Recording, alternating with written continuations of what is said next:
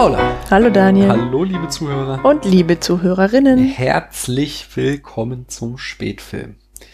Und was für einen. Ich, äh, ich habe richtig Bock, Paula.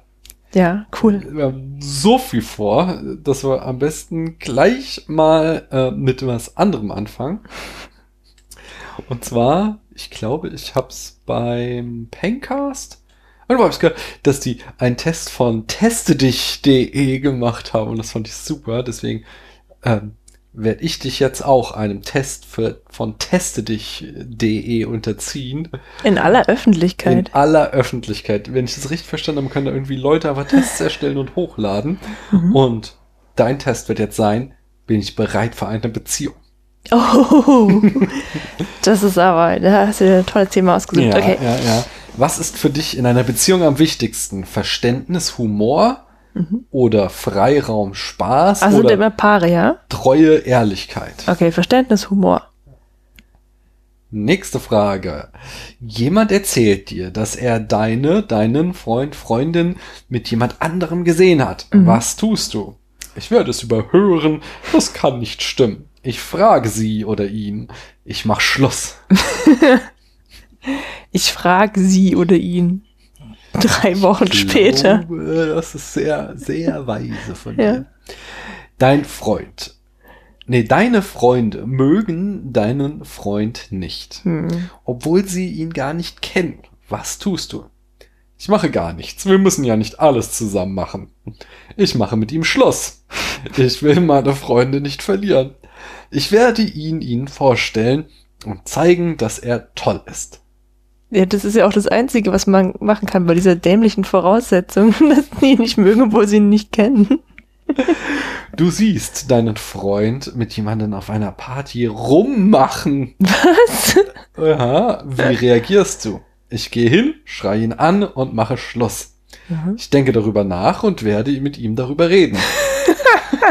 Ich versuche ihn einige Tage zu ignorieren. Ich muss nachdenken, da mein Vertrauen erschüttert ist. ähm, ich klatsche ihn an die Wand, gibt's nicht. Dann Nein. nehme ich das Erste. Aber ehrlich gesagt, du würdest, also wenn ich weitaus weniger schlimme Sachen mache, dann ignorierst du mich erstmal ein paar Tage. Ja, eben, weitaus weniger schlimme Sachen. Ich muss erstmal drüber nachdenken, ist halt interessant, ja. ja. Du bist angetrunken und erwischst dich selbst beim Rummachen mit jemandem, der nicht dein Partner ist. Dein Freund hat auch das mitbekommen. Was machst du? Ich versuche es ihm zu erklären und ihm äh, Zeit zu lassen. Ich ignoriere ihn und mache weiter rum. Ich werde sagen, dass der Alkohol schuld ist. Ich lasse ihm Zeit und warte, bis er antwortet. Auf welche Frage antwortet er denn? Ja, dich zur Rede stellt, sowas? Ach so. Oh Gott, das ist wirklich ziemlich dumm. Ähm, also die Situation ist wirklich äußerst hm. unangenehm. Ich werde sagen, dass der Alkohol schuld ist. So. Der Alkohol ist also schuld. Dein Freund setzt dich unter Druck, mit ihm zu schlafen. Oh. Du bist aber nicht bereit. Mhm. Ich mache Schluss und warte, was er antwortet. Was machst du? Ich werde für ein paar Tage verschwinden und ihn ignorieren. Die Option gibt es zum Glück immer. Ich werde sagen, dass ich nicht bereit bin und er mich wirklich, wenn er mich wirklich liebt, wird er mir Zeit lassen. Ich mache Schluss. So etwas habe ich nicht verdient. Ich möchte natürlich sagen, falls hier wirklich jemand uns alten Säcken zuhört und noch im Teenageralter ist, ist es überhaupt nicht witzig. Das ist eine sehr ernste Frage, nur halt nicht, wenn man schon zwei Kinder hat. Dann. Ja, das ist auch das ist natürlich eine ernste Frage, gerade wenn man zwei Kinder hat. Ja, aber das Gewicht verschiebt sich so ein bisschen, das meine ich natürlich. Klar, also hey. Also als beste Freundin würde ich sagen, würde ich den Tipp geben, ähm, sag's ihm und äh, wenn er dich wirklich liebt, würde er Zeit, äh, würde er auf dich warten. Aber als Mutter würde ich zu meiner Tochter sagen, mach Schluss, der hat dich nicht verdient. Ja, aber jetzt bist ja du gefallen. Ach so, ja. Ich als erwachsene Frau stell dir vor, du bist noch nicht kann mir diese Situation nicht vorstellen. Ja, okay. Ähm, ich, ich würde ihn erstmal ein paar Tage ignorieren. Haben wir das hier überhaupt gehabt? Doch. Und dann nochmal drüber nachdenken. Du entdeckst Drogen in der Tasche deines Partners. Was yes. machst du? Ich schicke ihn in eine Entzugsklinik. Ich brauche keinen Junkie als Partner. Ich spreche ihn darauf an und versuche darüber zu und mit ihm darüber zu reden. Ich hole Hilfe äh, bei einem guten Freund. Es Gibt's denn nur diese Antworten? Ja. Jetzt nicht, ich nehme die Drogen. Nee, sorry, wir sind gegen Drogen. Ach so. Ja, dann melde ich ihn in der Entzugsklinik an. Definitiv. Mich schockt vielmehr, dass das grammatikalisch alles oft ein bisschen fragwürdig ist. Die Frage, mein Freund stellt komische Tests, äh, formuliert komisch in Beziehungsfragebögen. Was soll ich tun? Ich bringe ihm Kommasetzung bei. Ich, das kannst äh, du aber gut überspielen mit deiner spontanen Betonung. Äh, ich versuche mein Bestes. Mhm. Mein Freund macht Schluss. Nee, dein Freund macht Schluss. Wie reagierst du? Ich bin traurig. Ich denke erstmal darüber nach und ignoriere ihn ein paar Tage. Ich bin traurig und weine einen ganzen Tag lang, aber dann komme ich langsam wieder auf die Beine. Einen Tag. Das ist aber wenig. Ja, das ist halt, wenn du, wenn du vierzehn bist, nicht? Das Leben muss weitergehen, glaube ich. Party, endlich Single. Ich kann mich wieder austoben und ihm zeigen, was er verpasst. Ich heule. Die ganze Woche. Ja, das passt schon eher. Ich habe mein Leben nach ihm ausgerichtet. C. Eine Woche. Brauchst du echt lange, über sowas hinwegzukommen. Ja, ich meine, man muss ja alles in der Relation sehen. Wenn das jetzt eine einwöchige Beziehung war, dann... Ja, das stimmt. Passt's doch. Was, er hat dir den Zettel rübergeschrieben. Schoben, willst du mit mir gehen? Ja, nein, vielleicht ankreuzen. Du hast Ja angekreuzt. Und dann hat er aber der Birgit gesagt, dass sie schöne Ohrringe hat. Und dann bist du einen Tag vielleicht schlecht drauf. Ja, aber warte, da ist ja schon viel mehr passiert. Also erstmal wollte der schon... Nee, warte, es fing damit an, dass, dass sowohl er als auch ich mit jemand andersrum gemacht haben. Mhm. Und der hat mich unter Druck gesetzt, weil er mit mir schlafen wollte. Aber er stand Sex unter Drogen, von daher, du kannst es nicht so ernst nehmen. Und also ich schätze mal, dass es eine vierwöchige Beziehung war. Oh, okay. Du bist mit deiner Beziehung gar nicht zufrieden. Was machst du? Ich versuche, mit meinem Freund darüber zu reden und ein paar Sachen zu verändern. Ich zeige die kalte Schulter, bis er mich darauf anspricht und erzähle dann, dass ich mit der Beziehung nicht zufrieden bin. Ich nehme es so hin. Zweitens, also B. Und jetzt die letzte Frage. Mhm. Du hast als Single jemanden kennengelernt und du bist ein bisschen verknallt in ihn. Ah, jetzt bin ich plötzlich Single. Ja. Wie soll ich denn das? Du hast ja offensichtlich mit ihm Schluss gemacht, weil die Beziehung hat dir nichts gegeben. Ich dachte, ich hab's so hingenommen. Merkst aber, dass ihr total Warte mal, verschieden wo, wie war's nochmal? Du, du bist Single, total verknallt, aber du merkst, dass mhm. du und der andere total verschieden seid. Mhm. Du möchtest eine Beziehung versuchen, bist dir, bist dir aber nicht sicher. Mhm. Wie handelst du? Ich denke erstmal drüber nach. Ich vergesse ihn. Ich brauche so etwas nicht. Deine Beziehung muss doch leicht sein und ohne Zweifel. Ja. Ich versuche es natürlich. Ich bin bereit für Herausforderungen. Oder ich versuche es so gut wie möglich. Auch wenn es schwierig wird. Äh, erstens, äh, A. Ah. Eine Beziehung soll Spaß machen. Ah ja, wenn man schon mit Zweifel da reingeht, dann bringt's doch nichts. So, deine Selbsteinschätzung, wie bereit bist du für eine Beziehung? Oh je. In ähm, Prozent.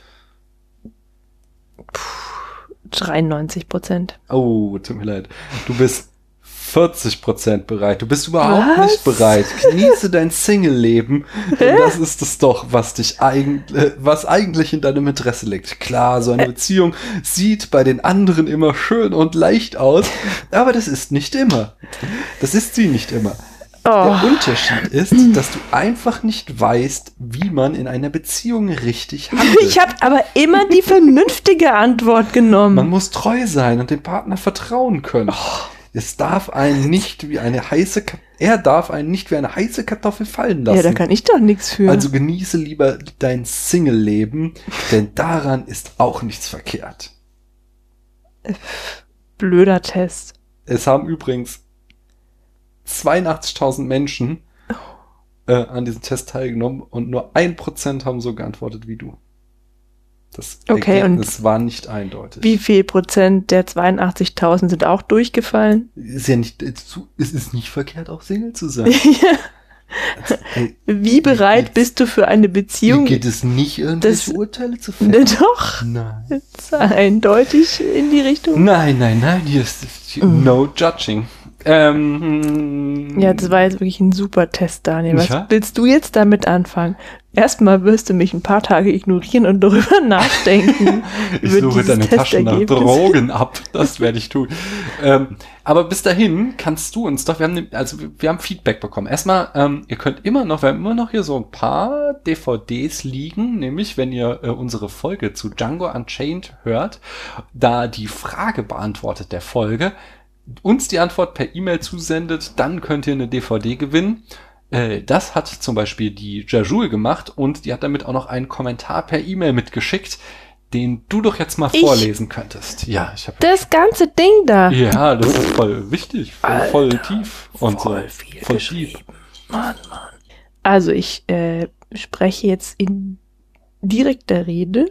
Nein, stimmt ja gar nicht. Also ich tue jetzt so, als wäre ich Jajul und würde ich sprechen. Ja. Nein, also ich lese es einfach mal vor. Mach mal. Kannst du das bitte rausschneiden? Nein.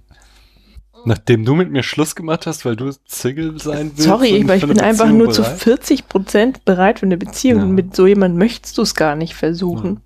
Ja. Immerhin hast du eine Woche getrauert. Ja, du hast aber auch mit jemand andersrum gemacht.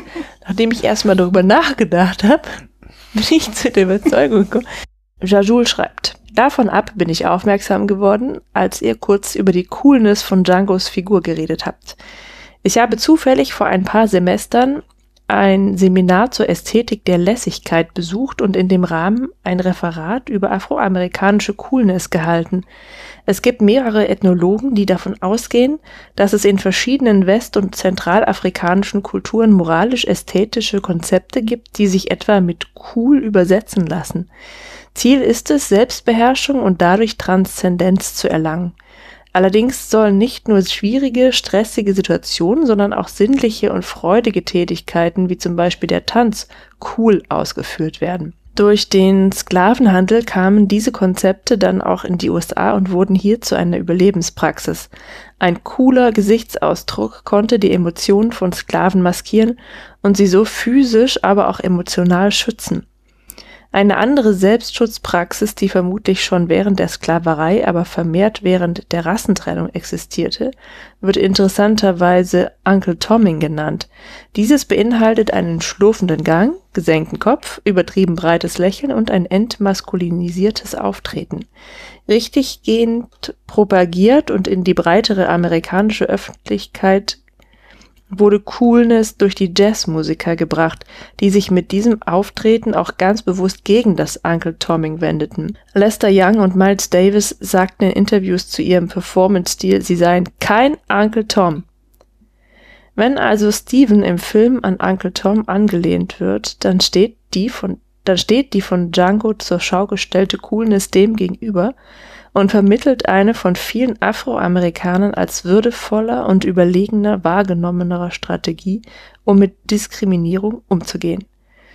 Vielleicht findet ihr diese Überlegung ja auch so interessant wie ich, Smiley. Und ich muss sagen, das ist richtig. Auf jeden Fall. Wir hatten uns ja äh, zum Kontext, wir hatten uns gefragt bei ähm, Django Unchained, ob er nicht zu cool ist für das, was er alles erlebt hat. Ob er nicht irgendwie da zu mhm. überlegen auftritt. Ja. Und hier äh, liefert äh, Jajul eine spitzenmäßige Interpretation seines Verhaltens. Ich finde das auch sehr interessant, einfach, ähm, dass ich nicht, also ich habe auch noch nie drüber nachgedacht, aber woher das coole Verhalten, cooles Verhalten überhaupt kommt, was für einen Sinn das eigentlich mhm. hat, ja. Das ist, ähm, das ist echt interessant, ja. Ja, mhm. auf, auf jeden Fall. Interessant ist auch die Liste. Welche Liste? Die Liste. Die Liste T M. Die Liste so, die des Liste. Spätfilms. Wir haben eine Liste. Kennt ihr die Liste? Auf die Liste kommen alle Filme, wo wir sagen, oh, da sollten wir nochmal drüber reden. Oder wo ihr sagt, oh, da solltet ihr nochmal drüber reden. Und diese Liste, das ist der Plan für zwanzig neunzehn. Die wollen wir jetzt langsam, nachdem wir sie jahrelang aufgebaut haben, auch mal wieder ein bisschen abbauen. und das läuft so ab. Wir schlagen euch zehn Filme von dieser Liste vor und ihr dürft dann auf spätfilm.de schrägstrich die minus Liste. Wenn alles gut klappt, dann packe ich den Link in diese Kapitelmarke zu diesem Kapitel, wo ich das gerade vortrage. Dann könnt ihr da draufklicken und gleich zur Liste springen, denn dort könnt ihr dann sagen, welchen der zehn Filme, die jetzt auf der Liste stehen, ähm, in, in der ersten Runde, wir besprechen sollen. Und ähm, zu Beginn der nächsten Folge, die wir aufnehmen, also dem nächsten großen Spätfilm, das ist dann unsere O-Western-Folge, da werden wir dann verkünden, welcher Film gewonnen hat. Und jetzt sage ich euch noch, welche Filme auf der Liste stehen. Die, äh, Der Zauberer von Oz, Der große Diktator, Leoparden küsst man nicht, The Great Train Robbery, Sherlock Junior, Modern Times, Schneewittchen, Vom Winde verweht, Mister Smith geht nach Washington oder Die Früchte des Zorns. Und äh, ganz wichtig ist auch noch, ähm, Paul und ich haben jeweils eine White Card. Wir dürfen uns jeder einen Film aussuchen und äh, werden den auch noch besprechen. Den Film, den ihr am Ende hochgevotet habt, den werden wir besprechen. Und äh, wenn euer Film nicht oben landet, habt ihr noch die Wahl, uns eine iTunes-Rezension zu schreiben. Und dafür kriegt ihr dann auch noch einen Film, den wir besprechen, von der Liste. Also, jetzt gleich auf spätfilm punkt de gehen und da eure Stimme abgeben. Ihr das, oder während ihr das jetzt macht, ähm, erzähle ich euch außerdem noch, wie die Charts äh, sich verändert haben durch Django Unchained. Der landete auf Platz fünfundvierzig von achtzig. Für unsere Verhältnisse ziemlich weit unten, sag ich dir. Ja, tatsächlich. Mhm. Ja, ja, ja, doch, stimmt. Das ist ja im unteren, und, in der unteren Hälfte. Ja, ja, ja. Du und ähm, Sumi, ihr habt beide ja so einen siebziger-Bereich benotet. Ich bin ja höher. Ja. Aber ich kann es verstehen. Anyway, ähm, wir müssen mal wieder Bruce besuchen. Nachdem das in letzter Zeit immer nur unsere Gäste und Gästinnen gemacht haben, frag ich dich mal, Paula. Ja. Was ist denn dein Lieblingsmonster? Ah, Elliot, das Spunzelmonster. Ah. Entschuldigung, ähm, also Monster, nein, so nein, richtig. Nicht Elliot. Ich dachte, das wäre jetzt eine Antwort gewesen. Ja, ich fand den Godzilla ziemlich gut. Nee, ja, also das geht ja hier um so eine Kreatur, Filmkreatur, die. Ähm, Elliot? Ja, das Hallo? Ist aber schon, ja. Ja, gut, dann eben. Äh, nee, du kannst, du kannst, also ich möchte dich jetzt hier nicht beeinflussen. Ja, komm, es ist das Erste, was mir eingefallen ist. Dann ist es Elliot. Mm. Mm.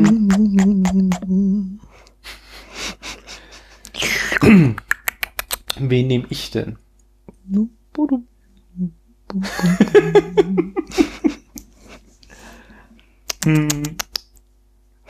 Totoro. Es ist ein Totoro, ist kein Monster. Wer was denn sonst? Der also Waldgeist. Der Waldgeist, ja, aber ähm, also Totoro ist schon mordscool, das kann man nicht anders sagen. Nee, ich dachte, ich, ach, ich habe echt, ich habe voll vergessen, darüber nachzudenken. Ich hätte ja da im Vorhinein drüber nachdenken können, aber habe ich echt verpeilt. Oh, ich nehme den, den, ich habe vergessen, wie er heißt, dieses große Monster aus die Eiskönigin aus Frozen. Marshmallow. Heißt Marshmallow. Mhm. Marshmallow nehme ich. Immer wegen der Post-Credit-Szene, wenn er sich dann so Brötchen aufsetzt. Okay, mein Lieblingsmonster ist Marshmallow. Okay. Oh, und jetzt äh, außerdem, jetzt, wir haben super lang nicht mehr gefragt, was macht eigentlich Shia LaBeouf? Ja, beim letzten Podcast, in der letzten Folge haben wir es schon gefragt. Ja, aber nur so ein ganz kleines Episödchen haben wir da. Ja, hat er wieder was aber Größeres ja, gemacht. Und das ist das schon seit, seit einem halben Jahr mhm. steht das hier schon auf meinem Plan und es hat nie reingepasst und ich habe es immer schieben müssen. Ich eigentlich zu der Midterm-Election in den U S A war da das letzte Ding gelaufen. Also die, die Kongresswahlen, die z- zur Halbzeit der Präsidentschafts- Turnus. Turnus, ja, so stattfinden, nicht? Das Falscher ist die Midterm-Election, ja, whatever. Ähm, kannst du dich noch erinnern an die Aktion He Will Not Divide Us? Nope.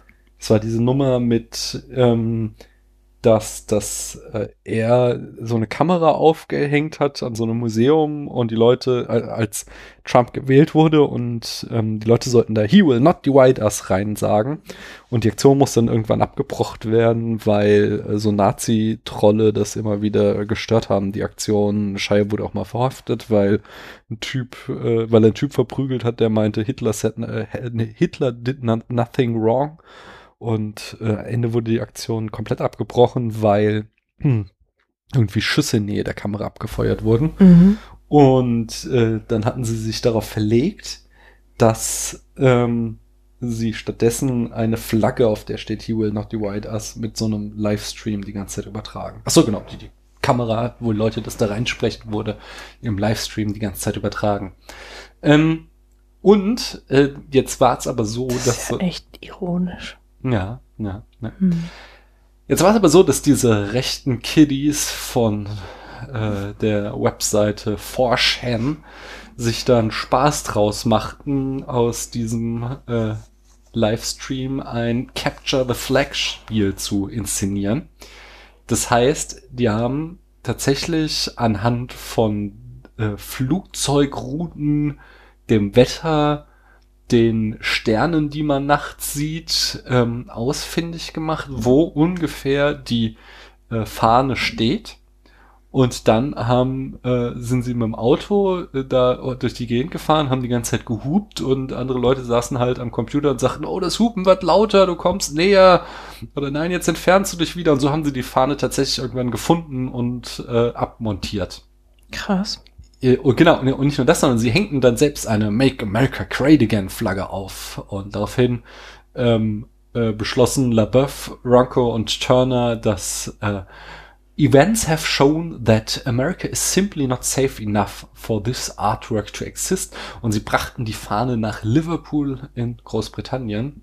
Aber auch da machten die MAGA-Kiddies die Fahne wieder ausfindig und äh, äh, schafften es, innerhalb von nur vierundzwanzig Stunden sie wieder abzuhängen. Das Spiel wiederholte sich in Frankreich und Polen. Ähm, Shire mietete am Ende sogar ein Grundstück in Lappland, um die Flagge äh, dort aufzuhängen, doch auch da wurde sie wieder gefunden.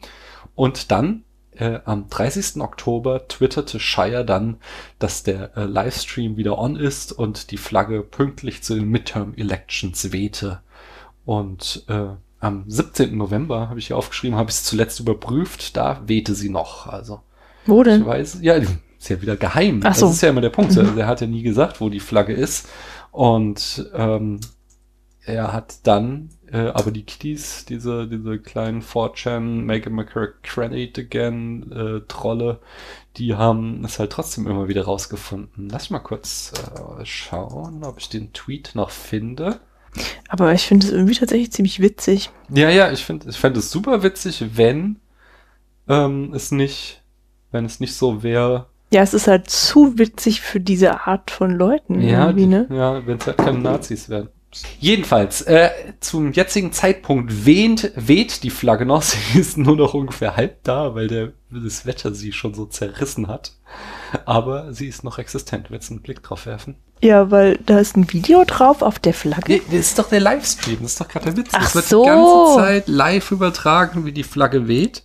Ich habe gedacht, dann auf der Flagge an, ist irgendwas drauf. Nein, nein, nein. Die ganze Zeit wird gezeigt, wie die Flagge weht, live. Und so können die das ja nur herausfinden überhaupt, wo die hängt. Weil da stand, stand mal drauf, um, he will not he divide will not us. Divide us. Guck, ihr siehst ja schon wieder Sterne im Hintergrund. Da könnten sie jetzt schon wieder anhand des Sternbildes irgendwie rauskriegen, wo sie hängt. Aber bislang haben sie es noch nicht geschafft. Diesmal haben sie wohl einen schwierigen Ort gefunden. Südpol oder so. Ja. Obwohl, das könnte man wahrscheinlich ziemlich schnell an den Sternbildern rausfinden. Ja, aber dann wäre es schwer hinzukommen. Hm.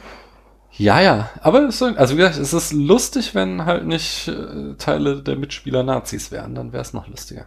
Ja, aber es hätte man auch nicht von denen gedacht, dass die so witz ja, gewitzt sind. Ja, die weißt sind du? ja schon, also das ist ja schon so ein Teil von Trumps Erfolg gewesen, dass der halt äh, so total viel mit dieser Meme-Kultur und so ähm, angestoßen hat. Ja, aber glaubst du denn? Da resoniert hat. Achso. Ja, ich finde es halt interessant, dass da die Leute irgendwie überall auf der Welt rekrutiert werden können anscheinend, obwohl, also ich habe halt noch nie was von dieser Aktion gelesen. Der, ja, du bist, hängst nicht auf four chan rum, das ist so ein auf was? four chan, das ist so ein, so ein Messageboard, halt auch quasi ein soziales Netzwerk, was aber halt so richtig derbe, ja, es ist, also im Grunde Hauptzielgruppe von four chan sind so kleine pubertäre Jungs, die du mit allem, was irgendwie grenzüberschreitendes triggern kannst. Dann mhm. hast du halt total viel Rassismus, Antisemitismus, Pornografie, Gewalt und so weiter und so fort. Und aber auch halt immer irgendwelcher derber Humor. Tja. So halt. Lass uns mal anfangen. Mhm. Welchen Film haben wir denn gesehen, Paula? Der Kampf der Titanen. Und ähm, aus welcher Reihe stammt denn dieser das Film? Das ist ein Film aus meiner Reihe, äh, unserer Reihe Filme aus meiner, Paulas Kindheit. Das Interessante ist, mhm. ähm, jetzt können wir nämlich noch einen äh, Audiokommentar machen daraus, dass nämlich ähm, die Abspanngucker, die haben demnächst mal wieder Geburtstag und wollen sie schon wieder, wünschen sie sich Audiokommentare. Und da kriegen sie jetzt diesen Audiokommentar, denn sie wünschen sich Kommentare zu Filmen, die uns als Kind geprägt haben. Ich kann da nichts zu sagen, weil ich habe den Film erst äh, als Erwachsener durch dich kennengelernt. Aber wie war es denn für dich als Kind, diesen Film zu sehen? Ähm, für mich war das ein super spannender Abenteuerfilm. Weil, ich meine, es ist, es geht ja um Abenteuer und ich fand halt auch die, die Special Effects total beeindruckend.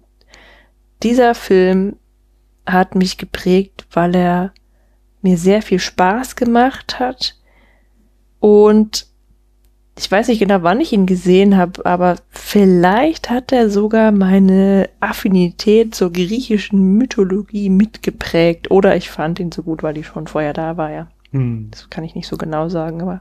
Interessanterweise habe ich in der Vorbereitung zu diesem Podcast ähm, in vielen Texten gelesen, dass die Autoren sagten, sie haben den Film als Kind gesehen und er hat einen bleibenden Eindruck hinterlassen und auch, er hat irgendwie sie für griechische äh, Mythologie begeistert. Wie glaub, woher glaubst du, kam es gerade, dass dieser Film so einen Eindruck hinterlassen hat? Naja, bei mir ist es recht einfach, weil es nämlich so ungefähr der erste und einzige Film dieser Art, also hm. der, der, der sich mit griechischer Mythologie beschäftigt oder sie darstellt. Also war einfach, ist. kam zur richtigen Zeit, war so ein Film, der in unserer Kindheit dann wahrscheinlich im Fernsehen lief, äh, ist einundachtzig erschienen. Ja, ja, deine Frage war, warum gerade der? Genau, ja, warum, ja warum? Weil, also ich kenne aber auch gar keinen. Ach so, vielleicht welche, die den Stoff irgendwie auf. Ich kenne gar keinen anderen. Ach komm, es gibt ja, also äh, Jason und die Argonauten ist so ein anderer Film von Ray Harryhausen, der hier der Produzent ist. Wir kommen gleich noch ausführlich dazu. Oder ich weiß ja, irgendwie die Jagd nach dem goldenen Vlies habe ich als Kind gesehen. Aber das ist doch nicht die griechische Mythologie. Doch, doch, das sind, das ist auch Griechen. Ja, das ist, das ist nicht ein biblischer Stoff. Und es gab mordsmäßig viele Herkules-Verfilmungen, die ich auch als Kind gesehen habe. Hm. Also, also, gerade so in diesem Sandalenfilm, da ist so einiges passiert. In den, war eher schon früher, eher so sechziger, siebziger, glaube ich. Als achtziger war die Welle schon am Abebben. Ja, ja, da, ich erinnere mich noch an die Artus-Sage, das war auch ziemlich cool. Ja, aber das ist ja schon wieder ein bisschen anderes Genre, aber du ja. hast eher dann noch so Sachen das wie Conan ja. der Barbar, war ja nochmal in den achtzigern groß, das ist zwar jetzt Fantasy, aber Fantasy ist das hier ja quasi auch. Mhm. Nicht? Aber ähm, jetzt haben wir den Film wieder gesehen. Ähm, wie hat er dir denn heute gefallen? Ich finde den immer noch echt cool. Der Typ nervt so ein bisschen, aber Den, das war, also das, der Held ist auch nie das, der, das Element des Films gewesen, das mich so begeistert hat. Also. Ja, ich, während wir ihn guckten, sagte ich es schon zu dir. Ich habe auch in einem Text in schönen Anmerkungen gelesen, ähm, Harry Hamlin, der Hauptdarsteller, seine herausragende Eigenschaft für diesen Film wäre, oder sein größter Beitrag zu diesem Film wäre, dass er in einem Lendenshorts gut aussieht.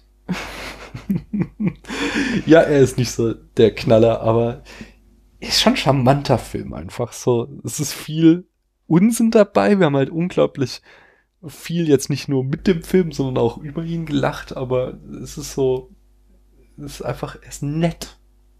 Also ich habe nicht so viel über ihn gelacht. Naja, komm, wir haben uns schon ziemlich die ganze ja, Zeit... Ja, über, über, über Prom Prometheus. Prometheus und auch Andromeda. Perseus haben wir viel ja, genau, gelacht. Perseus, Andromeda. Ja, die... die Götter und Göttinnen, die waren auch so ein bisschen, genau, die waren ein bisschen cheesy. Und, und die Mutter von Andromeda und die Lasershow von Zeit, nee, nee, nicht die, sondern die, die meinte, oh, meine Tochter ist schöner als Tethys. Und haben da wirklich den Fernseher quasi angeschrien, dass so. das doch nur schief gehen kann. Das und war Cassiopeia.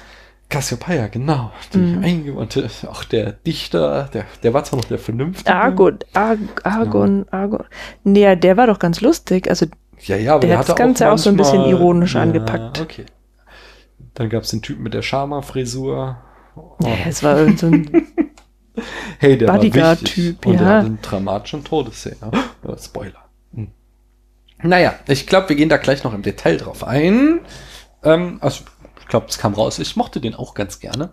Erzähl du uns doch mal bitte die Eckdaten. Der Film erschien im Jahr neunzehnhunderteinundachtzig. Regie führte Desmond Davis. Er war vor allem T V-Regisseur. Der Verdacht liegt nahe, dass er hier als Arbeitspferd verpflichtet wurde, während die kreativen Entscheidungen eigentlich bei den O-Produzenten lagen. Ich bewerf dich nee, gleich bei den mit Null-Produzenten. Hier, Pokémon. Au! Wenn du dich über meine... Wow, das war ein Treffer auf die Kette. Das hat Bling gemacht. Eine Auswahl von Desmond Davis' Filmografie folgt. neunzehnhundertvierundsechzig führte er bei seinem Debüt Regie, das da hieß Girl with Green Eyes. neunzehnhundertsechsundsechzig regierte er I Was Happy Here. Für den gewann er die Goldene Muschel beim Filmfestival von San Sebastian. Nicht zu unterschätzen. Oder ist es San Sebastian? Hm. Wo liegt denn das? In Spanien, also aber an der dann, Grenze zu Frankreich. Dann San Sebastian. Mhm. Dann hat er neunzehnhundertsiebenundsechzig Smashing Time gemacht, für den er den U S National Board of Review Award for Best Director erhielt. Mhm. Dann neunzehnhunderteinundachtzig nach einer vierzehnjährigen Pause Kampf... Achso, das ist ja nur eine Auswahl genau, der Filmografie. Hat viel Fernsehen halt dazwischen gemacht. Ja, sicher. Äh, hat er also den Kampf der Titanen gedreht und zwei Jahre später eine Fernsehverfilmung von Arthur Conan Doyles Sherlock Holmes Roman The Sign of Four. Mhm. Aha, das habe ich bestimmt auch gesehen. Und neunzehnhundertfünfundachtzig noch einmal ein Kinofilm, nämlich... Wir bleiben beim Genre. Agatha, Agatha Christie's Ordeal by Innocence. Aber wie gesagt, eigentlich wird der Film immer den Produzenten zugeschrieben. Das waren Ray Harryhausen und Charles H. Schneer. Schneer. Weißt du, wie der heißt? Ich weiß nicht. Ich, hätte, so. ich hätte jetzt Schneer ausgesprochen. So Schneer. Oder Schneer. Schneer. Charles H. Schneer. Drehbuch, das Drehbuch schrieb Alan Beverly Cross, der oder sie. Nein, das ist ein Typ, mhm. aber er wird immer Beverly Cross genannt, deswegen dachte ich die ganze Zeit, es ist eine Frau. Aha. Und dann dachte ich, Ach, irgendwann da mhm. las ich, dass er ähm, mit, kommen wir auch später nochmal zu, hier mit äh, McGonagall, Maggie Smith verheiratet war. Dann dachte ich mir so, Moment, gleichgeschlechtliche Ehe in den achtzigern, da kann was nicht stimmen. Mhm. Und dann habe ich recherchiert und äh, eigentlich Alan Beverly Cross, und aber irgendwie nennen ihn alle immer nur Beverly Cross. Vielleicht ist Beverly auch ein Männername, mhm. ist nur nicht so bekannt. Kann doch sein, ja. Mhm, mhm. Cross hatte schon bei Jason, achso, Cross hatte schon bei Jason und die Argo... Ne, ja, so natürlich. Ja, bitte schön, die Grieche, hallo. Cross hatte schon bei Jason und die Argonauten aus dem Jahr neunzehnhundertdreiundsechzig mit Harryhausen und Schneer zusammengearbeitet. Das ist halt ein echtes Problem, wenn du fünf verschiedene Sprachen in einem Satz hast. Ja, sorry, aber es ist ja gut ausgesprochen. Sonst ist er noch bekannt für The Long Ships. Long, das ist wieder ein Tippfehler. Long Ships von neunzehnhundertvierundsechzig. Genghis Khan. Ich glaube, das ist die englische Schreibweise. Genghis, sorry. Genghis Khan von neunzehnhundertfünfundsechzig und Half a Sixpence neunzehnhundertsiebenundsechzig sowie Laurence von Arabien neunzehnhundertzweiundsechzig. Da bin ich auch schon mal zu eingeschlafen. Bei dem er einen Drehbuch-Credit hat, aber unklar ist, ob überhaupt etwas von seiner Arbeit im finalen Film gelandet ist. Oh. Wer hat denn die Kamera geführt? Ted Moore. Er gewann einen Oscar für Fred Cinnaman's A Man for All Seasons. Fred Cinnaman werden wir auch demnächst im Spätfilm in unserer O-Western-Folge wieder begegnen. Wir werden darauf zurückkommen. Von neunzehnhundertzweiundsechzig. und ist sonst noch vor allem bekannt dafür, dass er der Kameramann bei sieben James-Bond-Filmen von Doktor No bis Der Mann mit dem goldenen Colt war. Mhm. Wann kommt eigentlich mal wieder ein James-Bond-Film? Im, Im Kino? Kino? Haben wir den letzten überhaupt schon gesehen? Ach Nö. ja, doch, doch. Das Spectre. War doch, war doch, ich glaube, den haben wir gesehen mit Christoph Waltz als Bösewicht. Am Anfang hm. ist der da in Mexiko. Ja, ja, ja, ja. Ich ja, erinnere mich. Das weiß ich auch. Also. Ja. Ja, kommen wir zur Besetzung von Clash of Titans. Äh, Perseus wurde gespielt von Harry Hamlin. Andromeda von Judy Bauke. Außerdem waren dabei eine ganze Menge britischer Charakterdarsteller. Wahrscheinlich, weil der Film eine britische Filmförderung erhielt. Mhm, das ist hier. Aber nur, wenn ihr britische Schauspieler engagiert. Ja, da war ich auch echt überrascht schon im, beim Vorspann. Ja, da ist schon einiges an Prominenz vertreten. Sag ja. doch mal.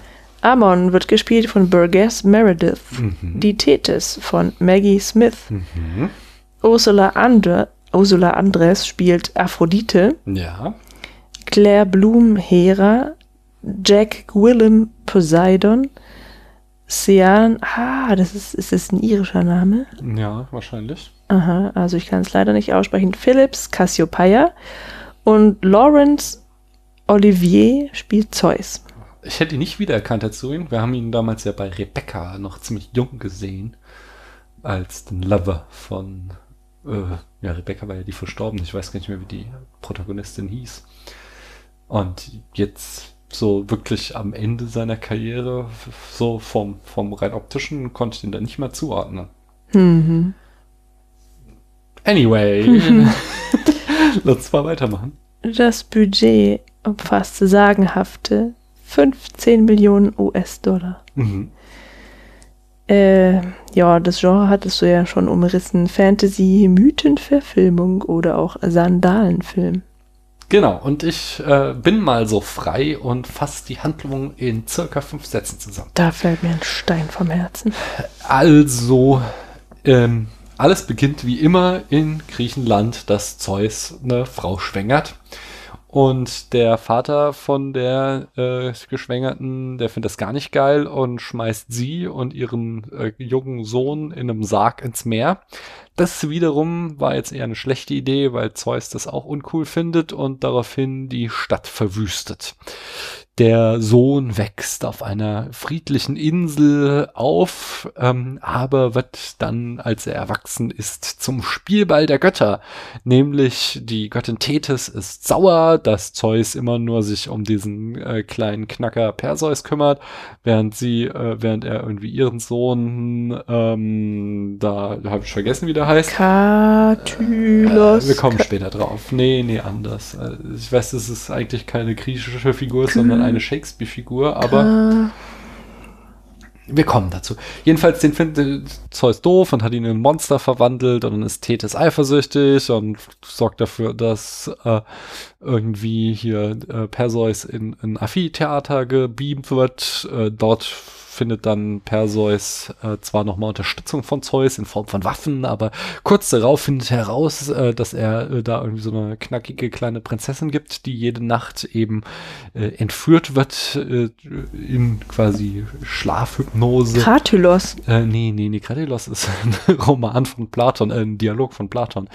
Ähm, zu eben diesem Monsterwesen in einem Sumpf äh, Und äh, dass dieser Fluch erst geheilt wird, wenn äh, jemand das Rätsel, was dieses äh, Monster jede Nacht dann eben ähm, Andromeda äh, aufträgt, lösen kann. Und äh, da äh, Perseus, genau, er hat so eine Tarnkappe, darunter hat er das beobachtet. Dadurch konnte er das Rätsel dann lösen. Und eigentlich Ende gut, alles gut, aber in dem Moment sagt eben die nicht ganz so schlaue Mutter, dass ihre, also bei der Hochzeit, dass ihre Tochter noch schöner ist als die Göttin Tethys, was halt Tethys ziemlich sauer werden lässt und sie äh, da dann äh, die Stadt verwüstete so. Joppe. Äh, genau, und dann sie fordert, dass Andromeda geopfert wird dem Kraken. Und äh, dass äh, nur, ähm, also Perseus macht sich dann auf die Suche nach einer Waffe, um den Kraken zu besiegen. Warte mal, Sie muss aber auch noch jungfräulich sein. Ja, genau, deswegen können die nicht heiraten. Die Heirat, Hochzeit wird abgebrochen.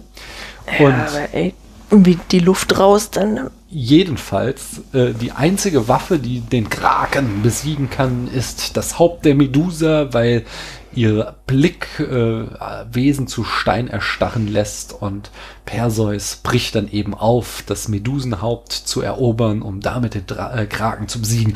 Und ob es ihm gelingen wird, werdet ihr wahrscheinlich im Laufe dieser Folge noch erfahren. Aber dabei lasse ich es jetzt erstmal. Es waren ein bisschen mehr als fünf Sätze. Aber der, der Plot ist eben verwinkelt, wie ihr seht. Ja. Und da habe ich ja jetzt abgebrochen. Da hätte man nochmal locker so viel erzählen können. Kommen wir doch zur Produktion.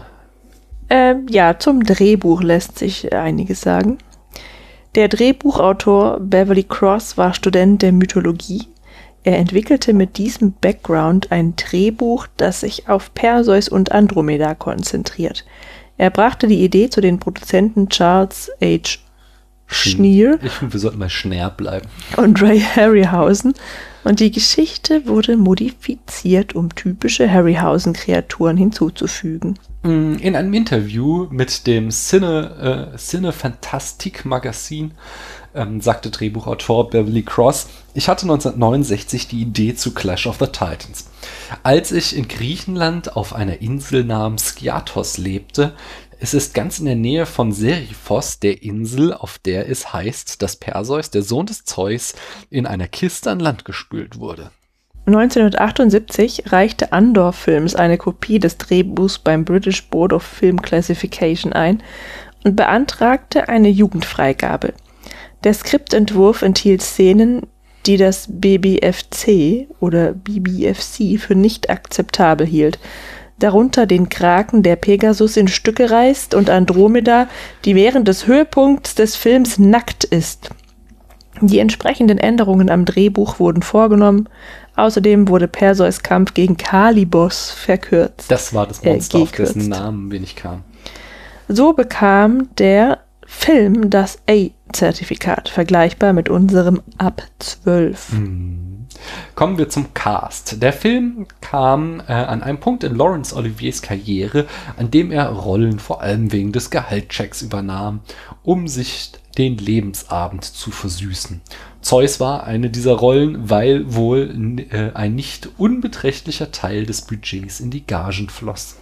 Obwohl Ursula Andress ein so großer Star war, dass sie auf den Plakaten zum Film genannt wurde und im Vorspann namentlich gelistet wurde, hatte sie im eigentlichen Film nur eine einzige Textzeile.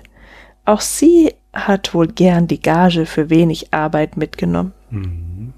Allerdings äh, verliebten sich die Stars Harry Hamlin und Ursula Andress während der Produktion, mhm, und ihr gemeinsamer Sohn Dimitri wurde neunzehnhundertachtzig geboren, nachdem die Dreharbeiten abgeschlossen waren. Doch die Beziehung endete schon neunzehnhundertzweiundachtzig wieder. Armer Dimitri. Armer Dimitri. Drehbuchautor Beverly Cross war mit Maggie Smith verheiratet, die Thetis spielte. Sie blieben zusammen bis zu, zu seinem Tod neunzehnhundertachtundneunzig. Kommen wir zum Dreh. Die Anfangsszene wurde in Cornwall gedreht. Da das Team unbedingt eine wilde See im Hintergrund haben wollte, musste es mehrere Wochen auf einen Sturm warten, bis sie die Szene drehen konnten. Der oberirdische Teil des Tempels der Medusa ist in Pestum in Süditalien gedreht. Und da waren wir schon... Und da waren wir schon... persönlich. Genau, quasi eine, ohne dass wir es wussten, war das eine Spätfilm-Exkursion. ähm, das, oh Gott, wie spricht man das aus? Das Azure Window auf Gozo Ey, bei Malta ähm, erscheint im Kampf gegen den Kraken. Äh, es war Azure. Es, Azure, glaube ich. Keine Ahnung. Hm. Wie dem auch sei. Das azurene Fenster auf Gozo bei Malta erscheint im Kampf gegen den Kraken. Es war ein durch Erosion entstandener Steinbogen an der Küste der Insel. Am achten März zweitausendsiebzehn stürzte das Felsentor während eines Sturmes ein. Das Drehbuch sah vor, dass Perseus Medusa köpft, indem er einfach seinen Schild auf sie warf. Dies war so geschrieben, um die Zensoren des B B F C zu beruhigen, da die Produzenten der Meinung waren, dass ein Held, der jemanden händisch enthauptet, nicht für Kinder geeignet wäre. Harry Hamlin war allerdings nicht so begeistert, da dies nicht mit dem Mythos übereinstimmte. Er pochte auf eine Änderung, konnte sich aber nicht durchsetzen. Als der Tag kam, an dem die Szene gefilmt werden sollte, drohte er, den Film zu verlassen und nach Hause zu fliegen. Er blieb so lange in seinem Wohnwagen, bis die Szene endlich geändert wurde. Pü. Kommen wir zu den Special Effects. Mir fällt gerade auf, bevor wir jetzt mit den Special Effects weitermachen, ist, ich habe beim Vorbereiten dieser Sendung einen Fehler gemacht in der Dramaturgie. Und zwar, wir haben gar nicht richtig erwähnt, wer Ray Harryhausen ist. So irgendwie sind wir davon ausgegangen, dass es jeder weiß. So, Ray Harryhausen ähm, ist, war quasi von den fünfzigern bis in die achtziger der Special Effects Gott. Der ähm, hat so Stop Motion. Hast du auf Aufnahme gedrückt? Ja, ja, wir, okay. reden, wir nehmen schon wieder.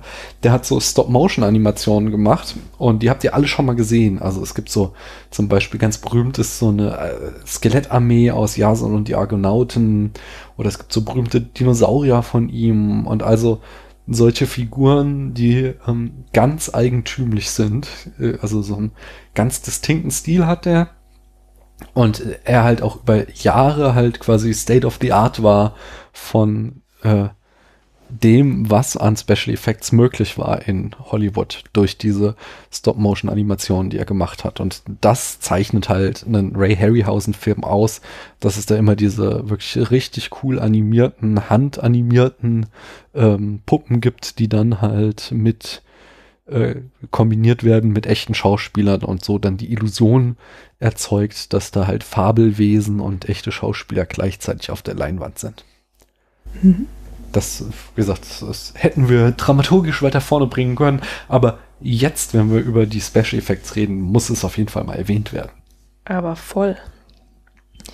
Erstmals holte sich Harryhausen Hilfe für die Stop-Motion-Animationen und arbeitete mit Jim Danford und Steve Archer zusammen. Archer sollte später noch die Special Effects von Krull neunzehnhundertdreiundachtzig.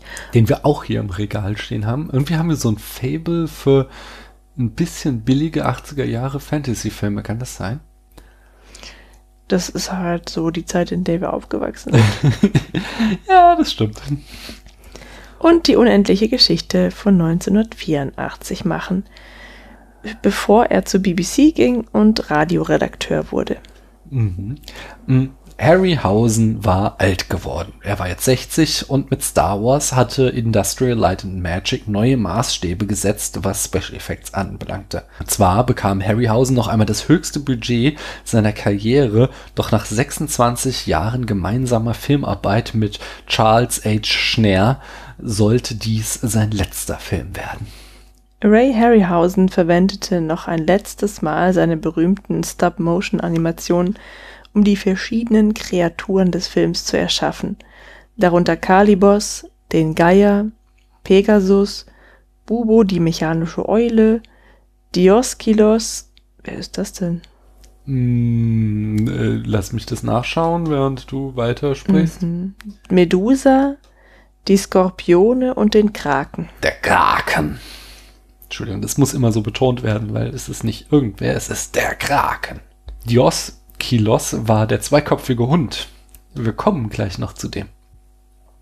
Welcher zweiköpfige Hund? Der hat den äh, Eingang zu Medusas Tempel bewacht. Ah, ähm, Kritiker unken, dass die Eule Bubo eine Reaktion auf den Erfolg von R zwei D zwei war. Harryhausen wehrte sich stets dagegen. Die Präproduktion von Kampf der Titanen hätte schon vor der Öf- Veröffentlichung von Star Wars begonnen. Das heißt ja allerdings nicht, dass Bubo auch von Anfang an im Drehbuch stand und nicht erst äh, im Laufe dieser Produktion hinzugefügt wurde.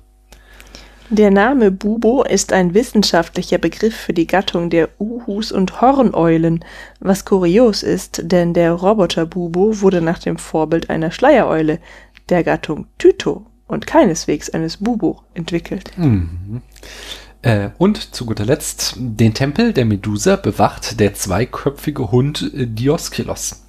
Zwar gibt es einen zweiköpfigen Hund namens Orthos in der griechischen Mythologie, doch Harryhausen hatte wohl den dreiköpfigen Cerberus als Vorbild, der den Eingang zur Unterwelt bewacht, damit kein Lebender eindringt und kein Toter herauskommt.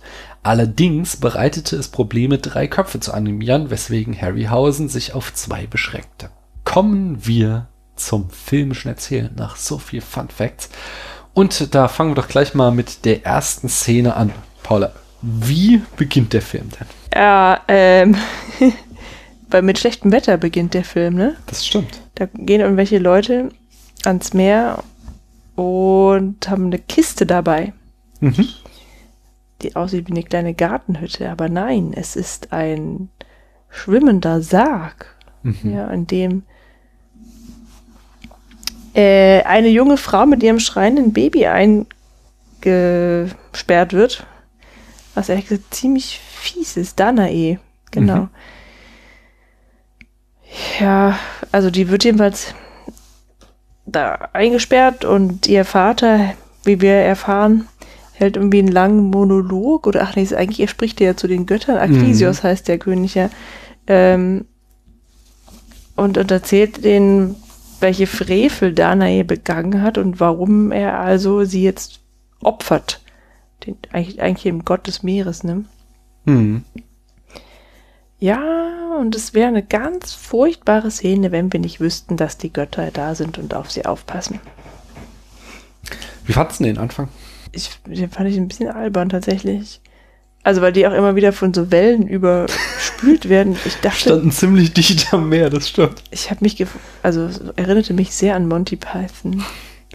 Du hast dich auch amüsiert über die ganzen äh, Zahnfüllungen, die dieser König da hatte.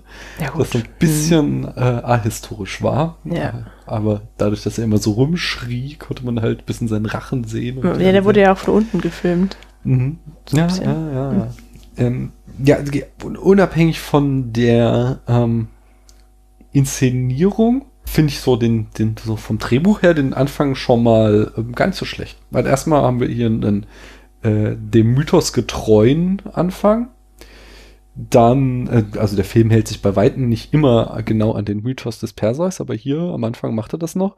Dann ähm, ist halt wichtig auch, dass halt, ähm, wie ist sie, Danae, mhm. äh, von Zeus geschwängert wurde. Das ist ja tatsächlich, äh, sagte ich vorhin schon, so, so beginnt halt echt jeder zweite griechische Mythos.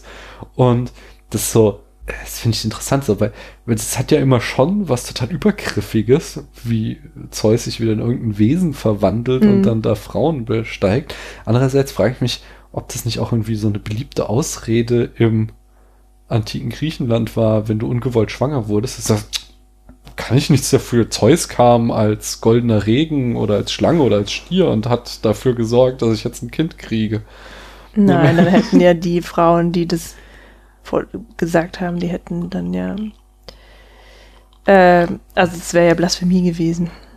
Ja, die Griechen, die waren da ja nicht so, also Griechen waren ja schon immer ein bisschen lockerer, was ihre Götter angeht. Also die, allein so die ganzen Geschichten, die sie über ihre Götter erzählen, die sind ja nicht so ehrfürchtig wie ähm, wir, also wie wir christlich-jüdisch geprägten, mhm. wo es halt irgendwie der, der liebe, allmächtige Gott ist, über den du nie ein schlechtes Wort verlieren darfst, sondern nee, das sind ja ein ganz schön rüder Haufen.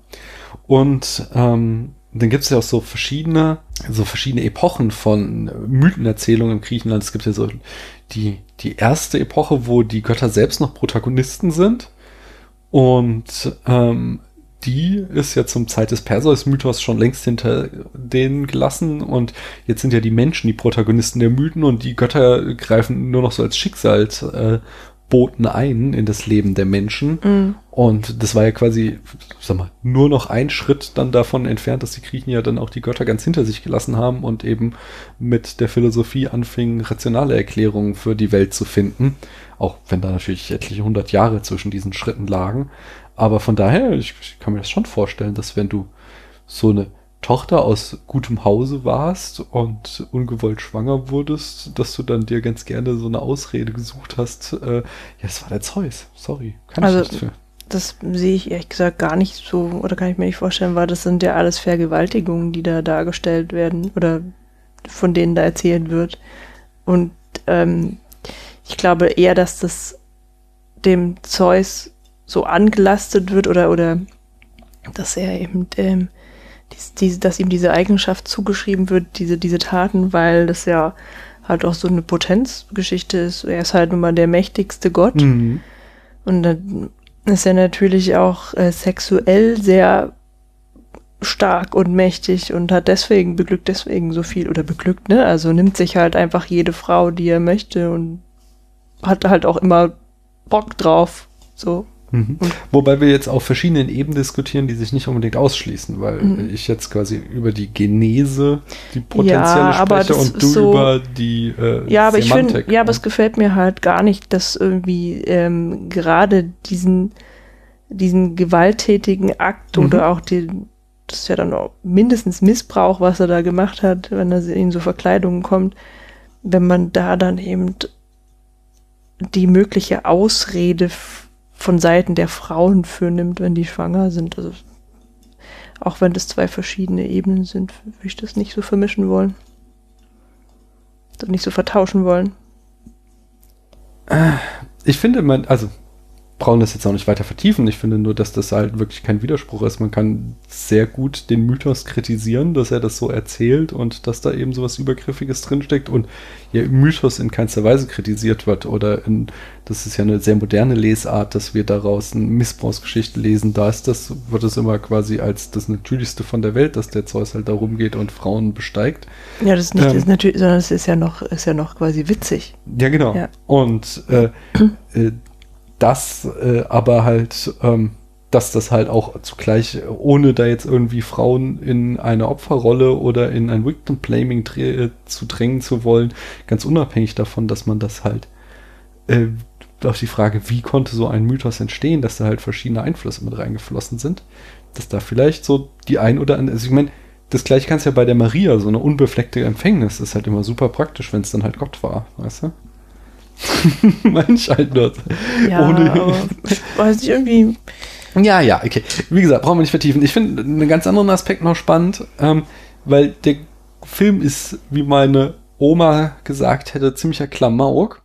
Aber er hat so einen ernsten Kern, der hier schon zum ersten Mal ähm, anklingt und der, also der, der immer wieder in dem Film thematisiert wird. Und das ist, dass die Kinder für das, für den Scheiß büßen müssen, den ihre Eltern angestellt haben. Also, äh, oder, oder andere, also dass Eltern einfach Scheiße machen, sei es jetzt hier Zeus, der hier irgendwie selbst da die Frau missbraucht hat, aber dann ähm, sich an einer ganzen Stadt rächt, der, der Vater, der von, von da- Danae, der halt... In welcher äh, Stadt rächt sich hier, Zeus? Das ist ja der Punkt, dass der König da... Ähm, Danae ins Meer wirft. Ach so. Und statt jetzt hm. nur den König umzubringen, bringt halt Zeus die komplette Stadt mit allen Einwohnern um. So. Das heißt, da müssen lauter Unschuldige dafür ähm, büßen, dass sowohl Zeus als auch der andere Macker Blödsinn gemacht haben.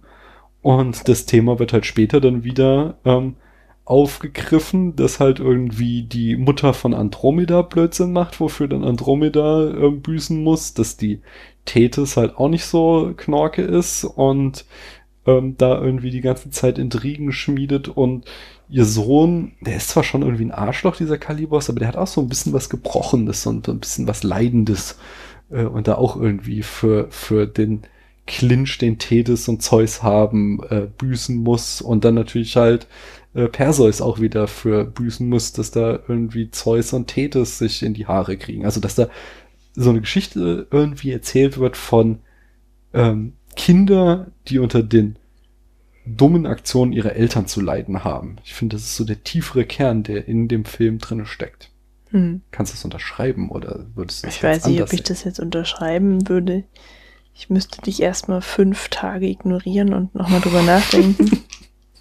Aber so ist es ja nun mal, ja. Die Kinder müssen immer von den darunter leiden, was ihre Eltern mal getan haben und so. Mhm.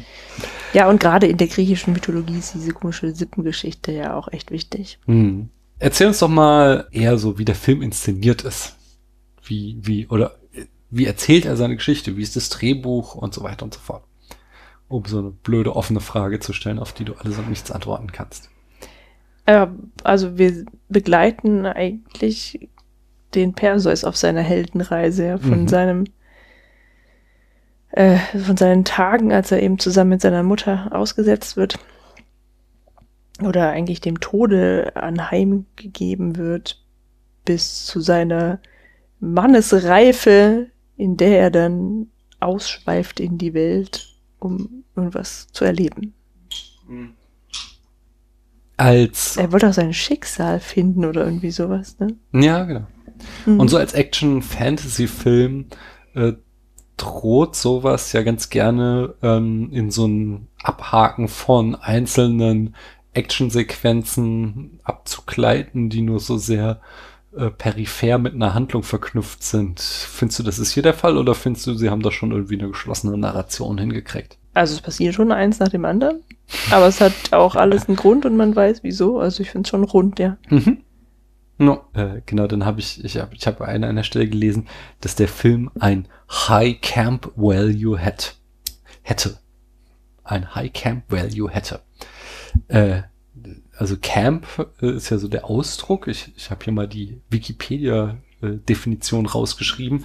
Eine stilistisch überpointierte Art der Wahrnehmung kultureller Produkte aller Art, die am Künstlichen und der Übertreibung orientiert ist. Oft gehören äh, die als campy erlebten Werke der Trivial- und Popul- Populärkultur an, die hier jedoch nicht nur gedankenloser Zerstreuung dienst, sondern eine ästhetische Aufwertung erfährt.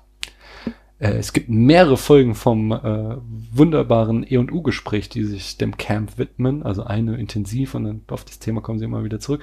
Und ähm, äh, also erstmal, kennst du den Begriff und kannst du was damit anfangen? Ich kenne ihn, aber ich kann nicht so viel damit anfangen. Okay, also ich glaube, zum Beispiel klassisch für Camp ist so die Rocky, Rocky Horror Picture Show. Ähm, vielleicht werden jetzt irgendwie Experten mich hier in der Luft zerreißen, dass das gar nicht stimmt, aber das ist immer das, was ich zum Beispiel damit wahrgenommen habe. Und ja, genau, ich hätte gerne mal ein Beispiel davon. Also du, du hast ja die Definition gerade vorgelesen, aber sind es jetzt zum Beispiel Plastikfiguren von Charakteren aus der Herr der Ringe oder sind es Ich, nee, ich weiß nicht, also was ich glaub, ist. Also, ich es hängt immer, verstanden. Also es hängt immer viel mit Kitsch zusammen. Mhm. Es hängt ähm, aber auch mit so einer überhöhten Form des Kitsches. Es ist tatsächlich auch immer sehr viel äh, so schwule Popkultur. Also es ist nicht so die, wenn du jetzt zum Beispiel Herr der Ringe sagst, ist jetzt nicht irgendwie so die Nerd-Bro-Kultur, die sich da irgendwie die Ähm, äh, was weiß ich, Sammelfiguren äh, von muskulösen Männern ins Regal stellt, wobei das schwierig ist, weil das halt auch schon wieder dann ins Campy abdriften kann. Der, der Punkt ist, dass es, glaube ich, also, dass es die Überhöhung von irgendwie etwas kitschig Billigem ist. Also, ob er dann irgendwie da einen kulturellen Wert reingelesen wird. Wie fandst du denn so die Kameraarbeit? Ja, ist mir nichts aufgefallen. Hm. Ist aber auch echt nicht meine Kategorie. Hm. Ja, die ist schon, also man merkt schon so diesen Fernsehregisseur, also dass es halt einfach total unspektakulär ist.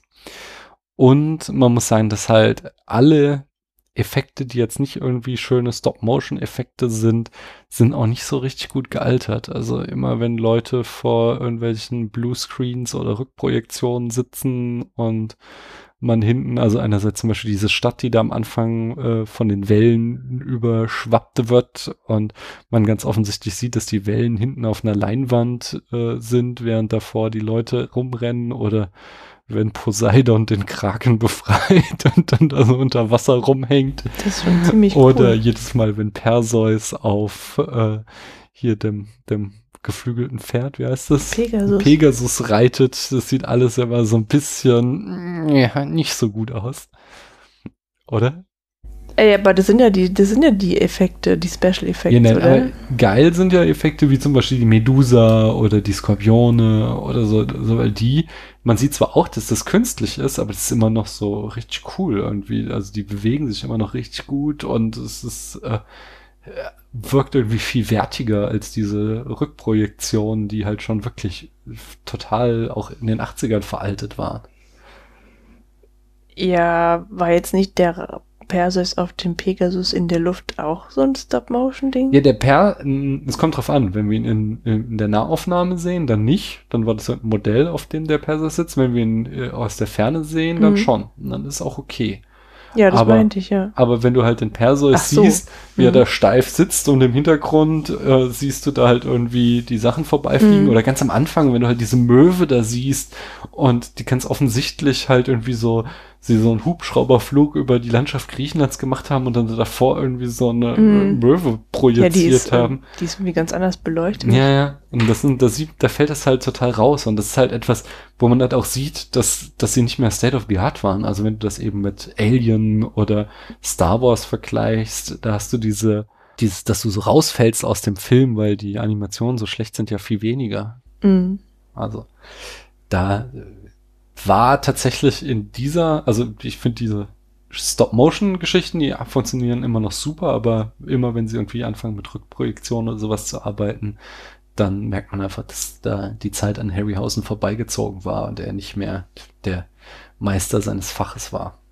Wobei ich die Stop-Motion-Geschichten auch, auch nicht so toll finde. Also das ist halt schon sehr ruckelig.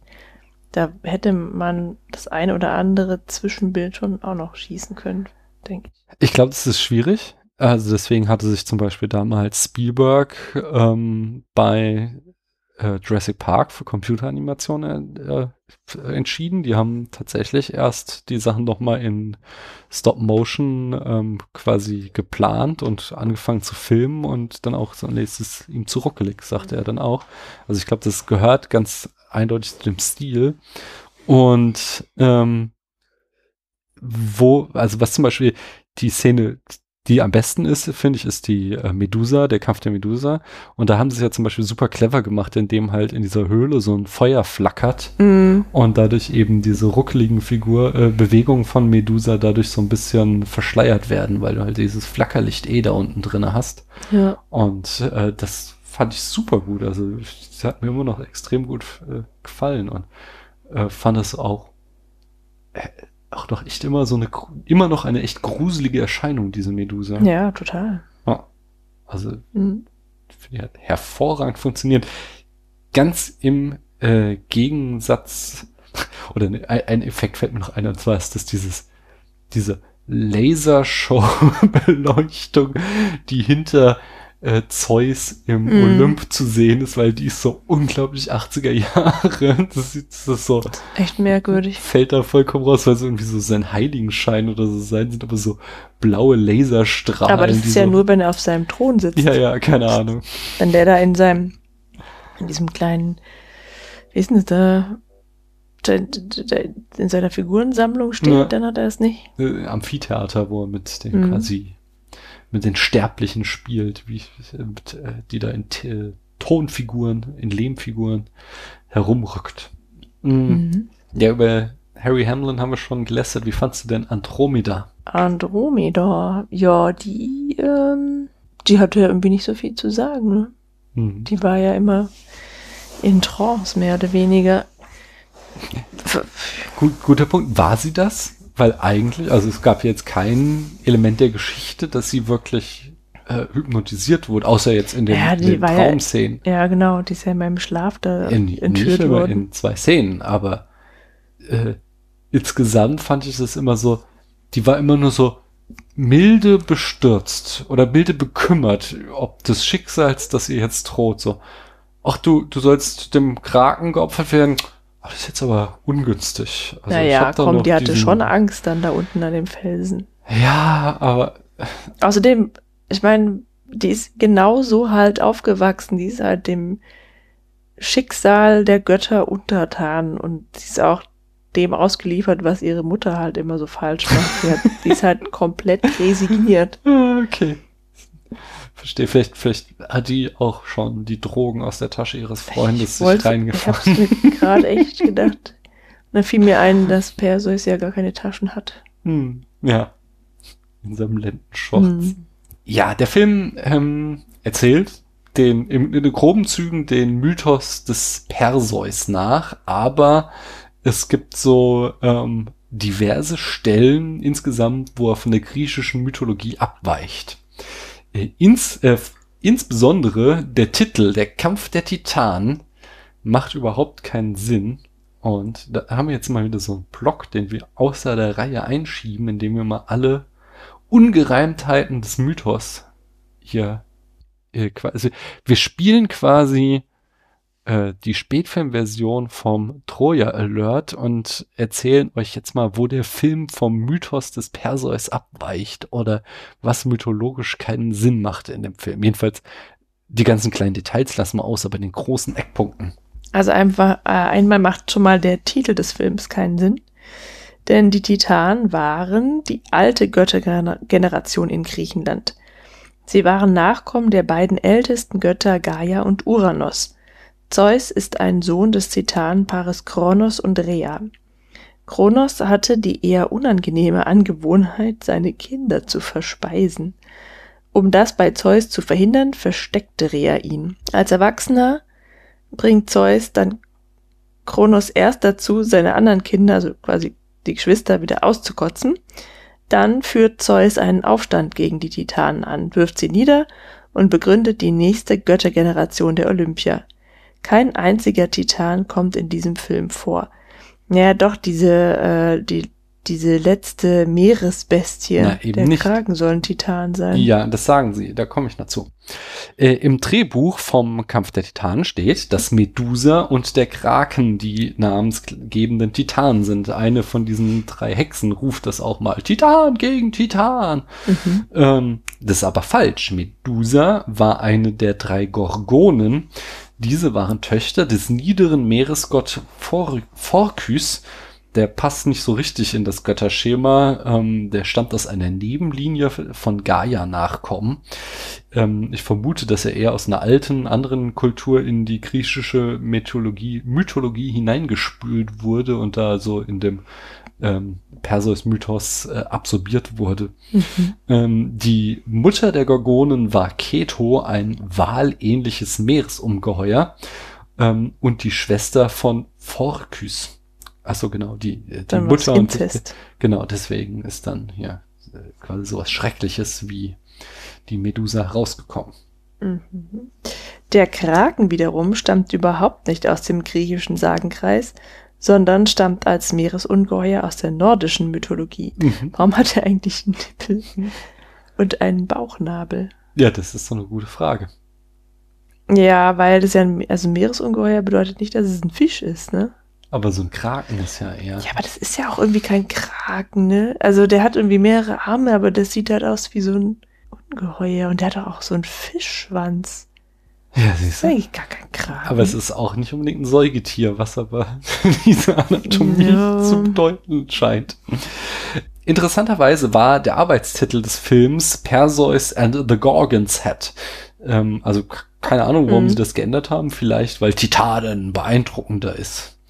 Ähm, jedenfalls äh, im Originalmythos von Perseus ist es dann auch, äh, dass dieses Keto, dieses wahlähnliche Ungeheuer wie ähm, äh, die, die Mutter von Medusa, dass die dann quasi am Ende da Andromeda quasi, Andromeda der geopfert werden soll. Im Mythos wird Perseus von Athene und Hermes mit Waffen und Hilfsgegenständen ausgestattet. Hier im Film war es von Zeus. Ja, Athene, nee, das war ja, also der hat es zwar befohlen, aber die haben ja, also Tethys, Andromeda, nee, Athene, äh, Athene, Andromeda, Aphrodite, ah, nee, genau, und, ja, doch, die Tethys mussten ihm was geben. Ja. Was, Tethys? Hera.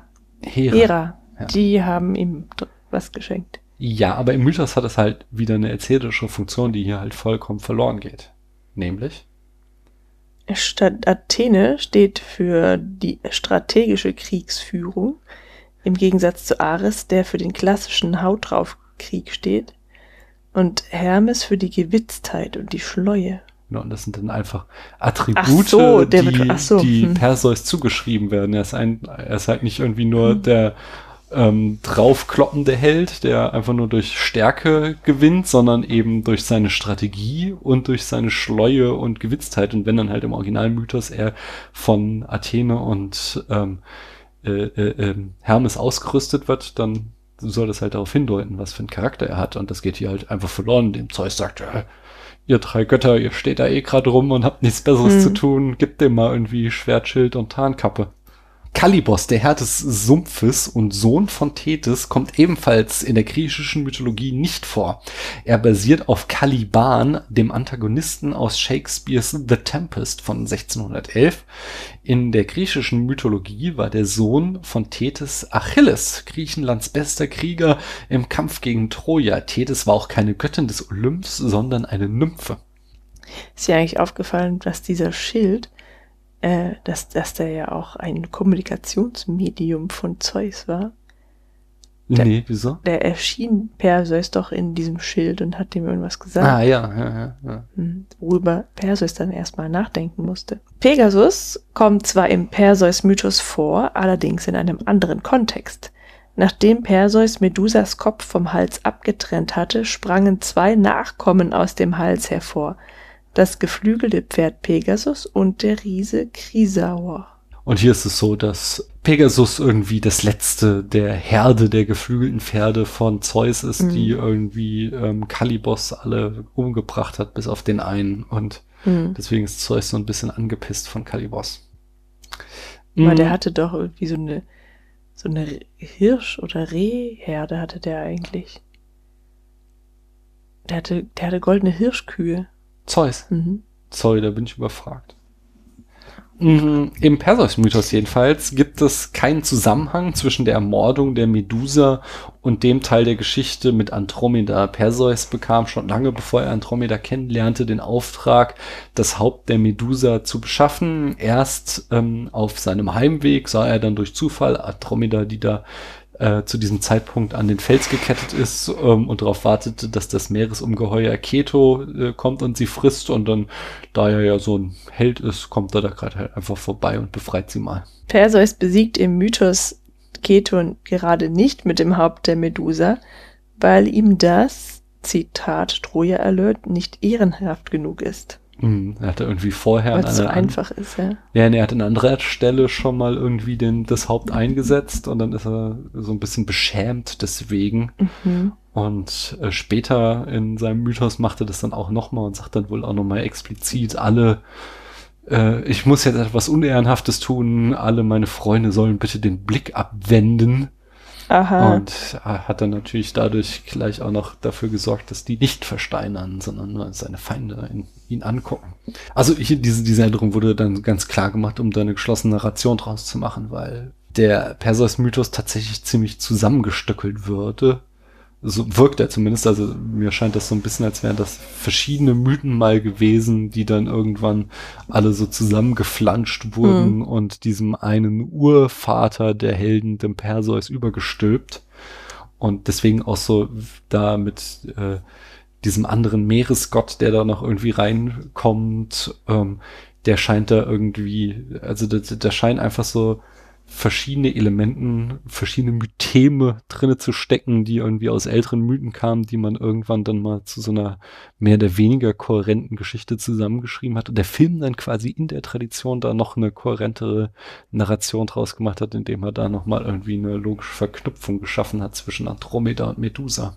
Was so ganz spannend ist, ist, dass Der, der Film ja heißt, äh, also Kampf der Titanen, und der Kampf, der eigentlich echte Kampf der Titanen, ja so ein Generationswechsel, äh, Göttergenerationenwechsel erzählt zwischen den Titanen und den Olympiern, der im Film gar nicht vorkommt. Andererseits hier dann auch wieder ähm, so ein Generationswechsel drin steckt, auf ganz andere Art und Weise. Und zwar ist so, dass Ähm, im, im Original-Mythos gibt es so eine Szene, wo Hermes ähm, dem Perseus so eine goldene Sichel überreicht und die dann nie wieder erwähnt wird in dem ganzen Mythos, so, die auch nicht irgendwie im Kampf zum Einsatz kommt oder so. Der kriegt es einfach und dann, dann ist das so, fällt es so heraus. Und in der, ich habe extra nochmal die Troja-Alert-Folge äh, zu Perseus mir angehört, und ähm, da sind die irgendwie so ewig am rum rätseln, was es mit dieser Sichel wohl auf sich hatte, und kommen so auf keinen richtig, äh,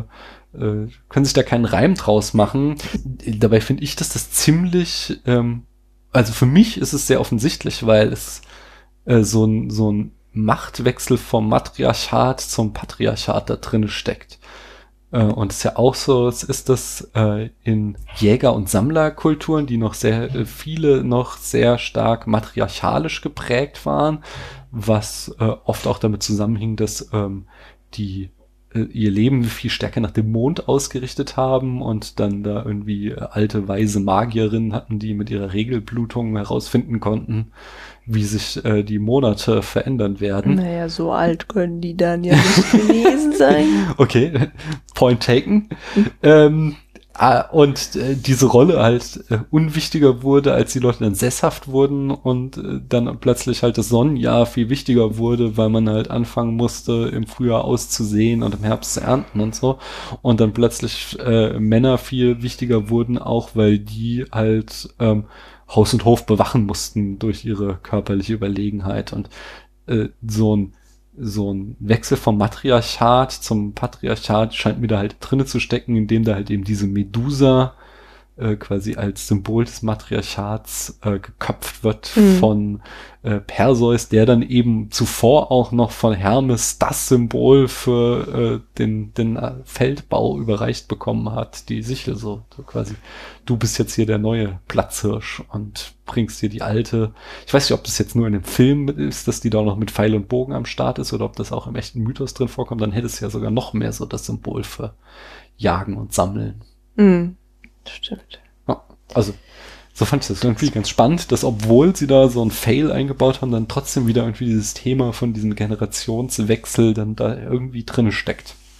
Ja, also wenn wir jetzt mal in dem Film bleiben, dann sind ja die Titanen, also die Titanen dort sind Medusa und das Monster. Mhm. Die sind ja beide schon irgendwie den Göttern untertan. Also Medusa nicht so richtig, aber der Perseus hat den äh, nee, äh, Prometheus. Nee, auch nicht Prometheus. Mist, der verdammt, wie heißt er nochmal? Poseidon. Poseidon, genau. Poseidon, die ganzen Ps. Hat er eben diesen einen Kraken, hat er ja schon irgendwie gebändigt und, und mhm. domptiert ihn. Und dann die Medusa, naja, die hat irgendwie mit den Göttern so wenig zu tun, ne? Aber die kann ja auch einfach durch Menschenhand geköpft werden. Ja, und jetzt ist mir der Punkt entschwunden, den ich eigentlich machen wollte. Aber ich finde es halt interessant, also an dem, an dem Kraken finde ich interessant, dass es da halt eine Figur gibt, vor der offensichtlich halt die Götter auch Angst haben und der die sie halt im Gefängnis halten müssen. Mhm. Also die ist, die, die, die gehorcht halt nicht auf den Willen der Götter. Die ist so noch so völlig frei und macht, was sie will. Aber die Götter... Und sie gehorcht vielleicht schon dem Willen, aber sie ist nicht zu kontrollieren, deswegen muss sie weggesperrt werden, außer wenn man sie mal released. Released the Kraken.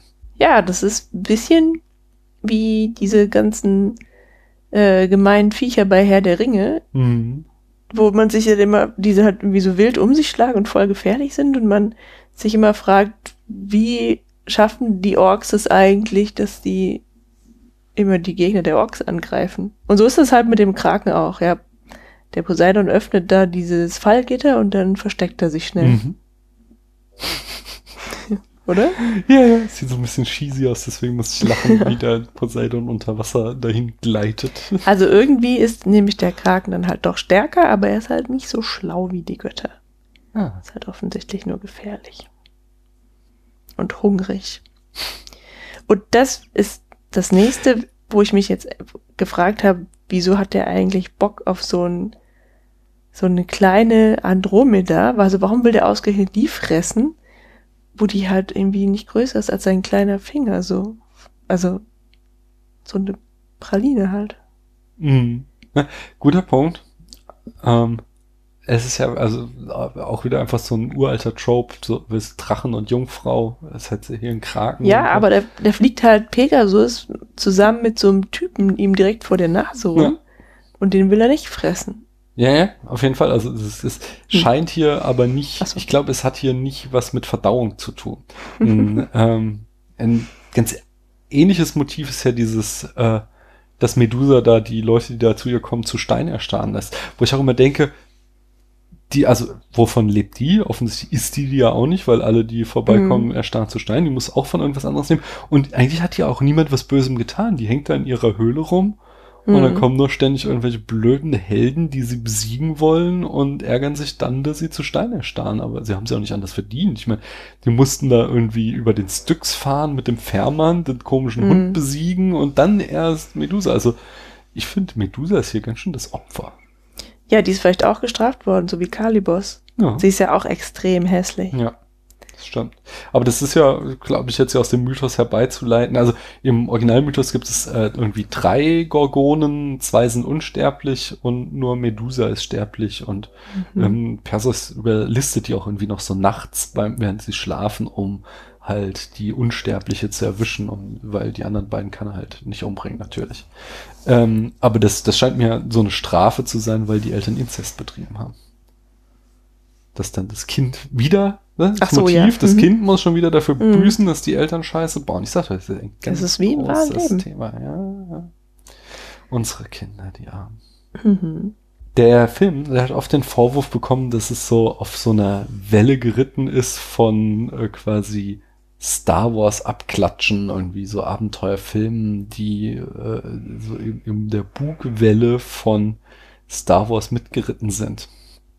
Das Lustige ist aber, dass ja äh, der Appeal von Star Wars nicht zuletzt daher rührt, dass George Lucas ein riesen äh, Fan von Joseph Campbells äh, Buch The Hero with a Thousand Faces war, äh, war äh, und ähm, dort eben äh, Joseph Campbell äh, klassische Mythen analysiert und anhand deren eben diese äh, traditionelle oder klassische Heldenreise darlegt und die dann eben George Lucas nahm, um sie da auf seine Space Opera überzustülpen, um dort dann äh, anhand dieser uralten ähm, Geschichtenstruktur da sein, sein Epos aufzubauen und das so großenteils zum Erfolg beigetragen hat.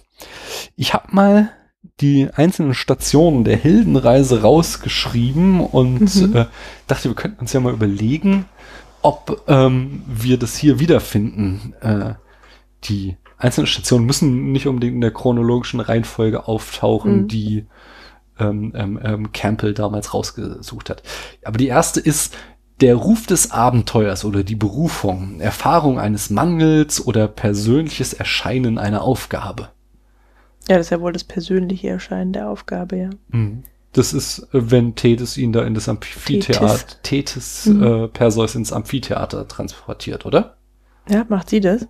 Ja, sie ist ja irgendwie pisst, weil ähm, Zeus immer nur von ihm redet, von Perseus. Ach so, ja, da sagt sie, jetzt wird's Zeit, dass du auch mal die mhm. Welt kennenlernst. Ja, stimmt. Genau.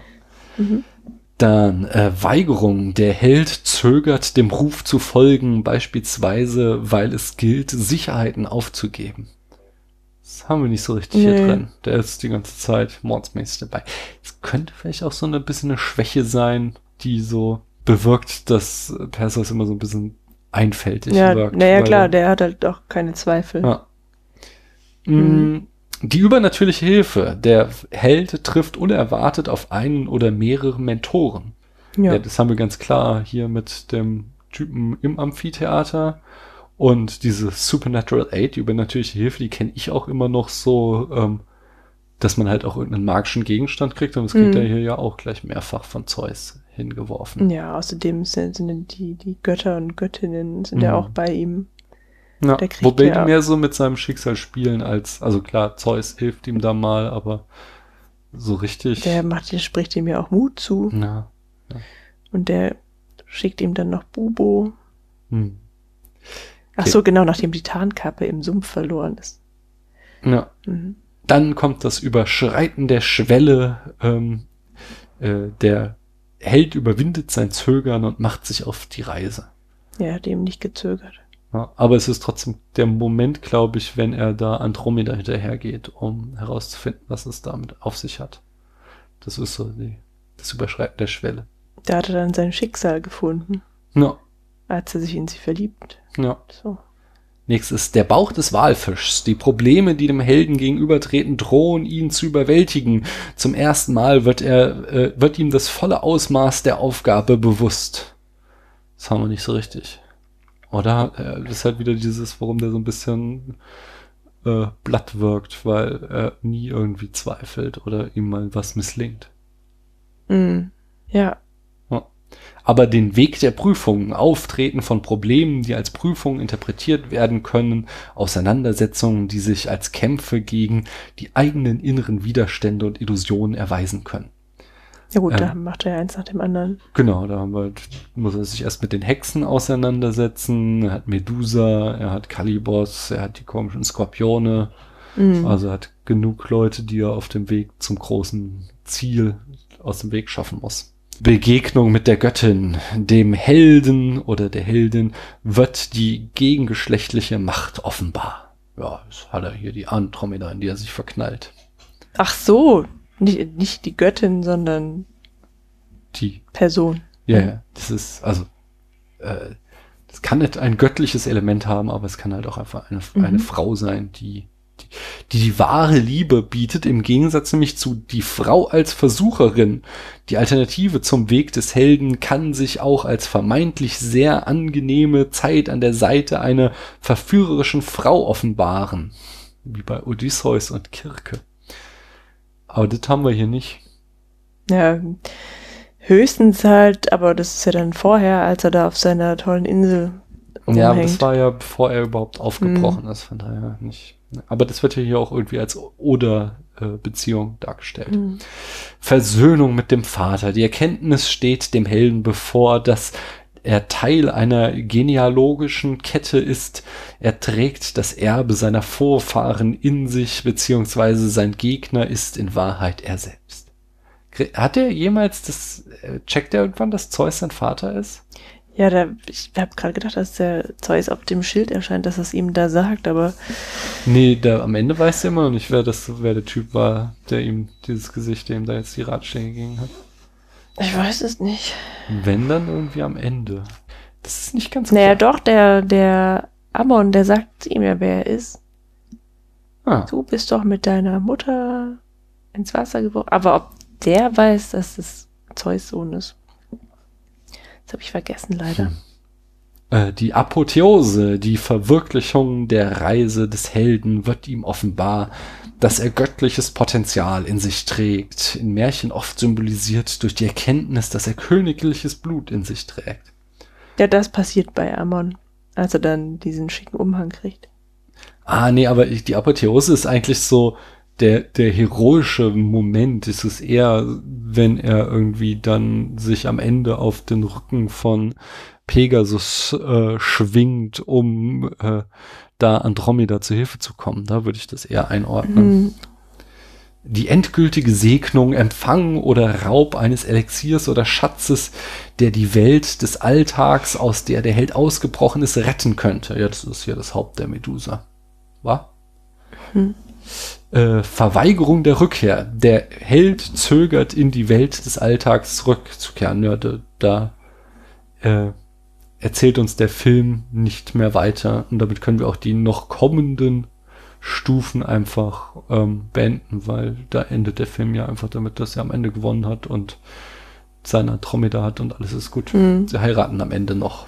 Was mir noch aufgefallen oder was mir fehlt, fehlt für den klassischen Helden, ist halt dieses, mhm. dieses Schicksalhafte, also ähm, dass, dass er das jetzt machen muss, weil das der Wille der Götter ist, also mhm. Tethys-Wille, das ist schon klar, aber dass er diesem Schicksal nicht entfliehen kann, das kommt halt nicht raus, weil bei den alten Griechen ist es oft so, dass, dass die halt irgendwie durch dieses Orakel von Delphi zum Beispiel halt wissen, Ähm, dass, sie, dass ihnen irgendwas besonders Schlimmes bevorsteht und dann wollen sie dem entgehen und genau dadurch ähm, werden sie dann vom Schicksal eben dahin geleitet zu, zu ihrer Bestimmung, ja, und, und mhm. er versucht ja nicht mal irgendwie, also bei ihm ist das Schicksal ja auch das, was er tatsächlich sucht und was er dann halt machen möchte, also irgendwie ist es eher so ein Slacker-Typ, der dann endlich mal eine Aufgabe bekommt und da brilliert er dann auch durch die Hilfe von seinem Freund Ammon. Und das bringt ihm ja erstmal so einen Sinn. Mhm. Ja. Und ja, der hat dann eben, hat eben gar nicht diese Zweifel und gar keine Angst vor nichts und so. Deswegen ist er da so ein bisschen ein untypischer Held, nicht wahr? Weil ich mich frage, ob das nicht vielleicht auch so ein etwas jüngeres ähm Moment ist, also, also ein, ein, ein erzählerisches Element ist, was es zu dem Zeitpunkt noch gar nicht so gab, als ähm, jetzt Perseus, der Mythos, der ursprünglich entstand. Also du hast es ja dann bei Herkules ganz stark, ähm, der ja immer so irgendwie vom Wahnsinn geschlagen ist und dann immer Blödsinn macht, wenn, wenn irgendwie, ich glaube, die Hera ihm irgendwie den Wahnsinn eingibt, und er bringt ja nicht sogar seine Frau um oder so, wenn er mal vom Wahnsinn getragen ist. Also mhm. da hast du ganz stark immer dieses zerrissene Helden-Ding, aber der Perseus, der ist, glaube ich, einfach nur so ein Strahlemann. Von daher, das wird hier dann ja. wieder relativ ähm, werkgetreu wiedergegeben in dem Film. Mhm. Ach so, na gut. Ja, aber ich meine, sie haben so viele Änderungen vorgenommen, da hätten sie ruhig die Änderung auch vornehmen können, um den Protagonisten ein bisschen spannender wirken zu lassen, weil der ist schon so der Schwachpunkt der Geschichte, ja. bei sonst dem ganzen Reiz, den die hat. Ein anderer Aspekt des Films, den ich voll spannend finde, ist, dass der so ein bisschen wirkt, als hätte Harryhausen gewusst, dass es sein letzter ist. Ähm, es gibt so verschiedene Bilder oder äh, Textzeilen, die darauf hindeuten. Ähm, also zum Beispiel haben wir Zeus, der da mit kleinen Lehmfiguren rumspielt, genauso wie es halt Harryhausen gemacht hat, wenn er seine Figuren animiert hat. Dann das eindringlichste Bild ist natürlich, wenn er der Kraken, die von Harryhausen animierte Figur, am Ende zu Stein erstarrt und dann so zerbröckelt und ins Meer versinkt. Es ist, als wollte Harryhausen da dann sagen, dass äh, quasi seine Zeit und seine Art der Special Effects vorbei ist, weil jetzt eben neuere, jüngere Filmemacher mit neuen Visionen kommen, die da äh, das Ruder in die Hand genommen haben. Und äh, am Ende lässt er den Film auch nochmal so enden, dass Zeus äh, sowas sagt von wegen, ähm, das, oder nächstes Amon, ähm, irgendwie von wegen, die Geschichte jetzt zwar vorbei ist, aber zumindest die Sternbilder für immer davon erzählen werden oder irgend sowas. Mm. Das ist auch nochmal so ein sehr so, ja, so ein, so ein Ton von, hier ist eine Ära zu Ende gegangen, am Ende einnimmt der Film. Ja. Und das ist so äh, sehr, äh, wo wir gleich noch erfahren werden, dass er tatsächlich nochmal versucht hat, eine, eine Fortsetzung zu drehen, mhm. äh, die aber nicht äh, finanziert wurde. Da trotzdem irgendwie so, zumindest sich jetzt im Nachhinein sehr viel hineinlesen lässt, äh, von wegen, dass das, äh, das, ja, als hätte er geahnt, dass es jetzt seine Ära zu Ende gegangen ist. So irgendwie ist traurig, aber auch schön. Ja. Wie findest du denn die Frauenrollen in dem Film? Sind die traurig oder schön? Also sie sind wirklich sehr schön, die Frauen, aber traurig sind sie dann halt, weil die Frauen nicht so viel machen. Also außer den Göttinnen natürlich, die halt nichtsdestotrotz Zeus unterstehen. Hm. Ähm, aber die Frauen auf der Erde, die sind ja tatsächlich irgendwie zu nichts Nutze, ne? Die sind ja sogar im Gegenteil so, dass die das Schicksal, also das, das, dass die schuld sind an dem tragischen Fortgang der Geschichte. Mhm. Ja. Wobei der Film äh, ziemlich viele handelnde Frauen hat. Das muss man ja auch mal lobend hervorheben. Also wir haben da im Himmel Tethys und auch Athene hat jetzt eine, ähm, durchaus irgendwie mal ein bisschen was zu sagen. Ähm, okay, Aphrodite sagt halt einen Satz und Hera glaubt auch nur sowas. Jetzt das nicht so, aber dann haben wir eben... Ja doch, die Hera diskutiert doch ganz schön ah, viel okay. mit ihrem Mann, aber ist halt... Nur mal die Frau nur von Zeus. Ja, aber trotzdem, dann haben wir Andromeda und äh, Cassiopeia, die äh, die Handlung voranbringen. Wir haben diese drei Hexen, wir haben Medusa. Ähm, also da ist schon einiges an Frauen, die die Geschicke verändern ähm, im Gang. Könnte man, naja könnte gut, man aber Andromeda macht den Bechteltest besteht. Andromeda ähm, ist nur das, das Opfer. Ja. Die ist eine echte Dämse. Tethys ist halt die Königin und ein bisschen... Also die ist eitel, äh, Cassiopeia, ja. Und Medusa ist halt so die Böse, ne? Da hat mir neulich noch auf Twitter hat uns jemand aufgefordert, auch mal mehr weibliche Antagonistinnen ähm, in unseren Besprechungen mit einzubauen. Mhm. Aber, ja, das wäre dann Tethys hier. Ja, sowohl als auch Medusa. So. Wobei wir das auch irgendwie schon öfter gemacht haben. Hatten schon. Ja, aber Medusa ist halt ja, ist ja auch, wie du es gerade selber sagst, die ist ja eigentlich mehr das Opfer, obwohl sie so gefährlich ja. ist. Weil sie ja, da kommt halt ein Eindringling und will ja. sie töten. Und sie ist auch nur das Produkt von einer Inzestliebe. Ja, und es ist ja auch nicht so, dass sie rausgehen würde und alle verstrahlen möchte mit ihren Augen. Versteinern. Ja, ja, ja. Es ist aber auch, kommen ja immer so Strahlen raus, von daher ja. passt das auch. Ja, also ich, ich gebe dir recht, äh, so der Film ist ja, hat jetzt keine feministische Agenda, aber mhm. äh, es ist auch nicht, also dadurch, dass es halt äh, doch eine ganze Reihe von Protagonistinnen gibt, ist er anderen Filmen seiner Ära durchaus überlegen. Ja, aber gerade die, die Frau des Helden, die um ja. die es geht und die dann eben die neue Generation weiterleiten wird, ist halt die absolut passive. Ja. Obwohl sie ja irgendwann... Sie ist milde besorgt. Ja, gut, sie setzt sich ja auch irgendwie durch, dass sie mitkommen darf. Ja, aber da, da hat sie, glaube ich, ich glaube, da hat sie immer so ein... Da hat sie irgendwie, glaube ich, wirklich mal Star Wars geguckt und oh, diese Prinzessin Leia, die ist ja gar nicht schlecht. So, und das mhm. eben, wenn der Film auf dieser äh, Abenteuerfilmwelle von Star Wars mitreiten will, dann hat er eben eine Prinzessin Leia als Vorbild, die hier unsere Andromeda sowas von in den Schatten stellt. Mhm. Also... Sorry, da kann er nicht mithalten. Ich habe noch so einen anderen Aspekt, den ich mir irgendwie überlegt habe, den ich jetzt auch, also ich meine eigentlich immer diesen äh, feministischen Gesichtspunkt, aber ich möchte gerne auch den, ich möchte ihn mal revolutionären Gesichtspunkt des Films in Anspruch äh, oder in Betracht nehmen.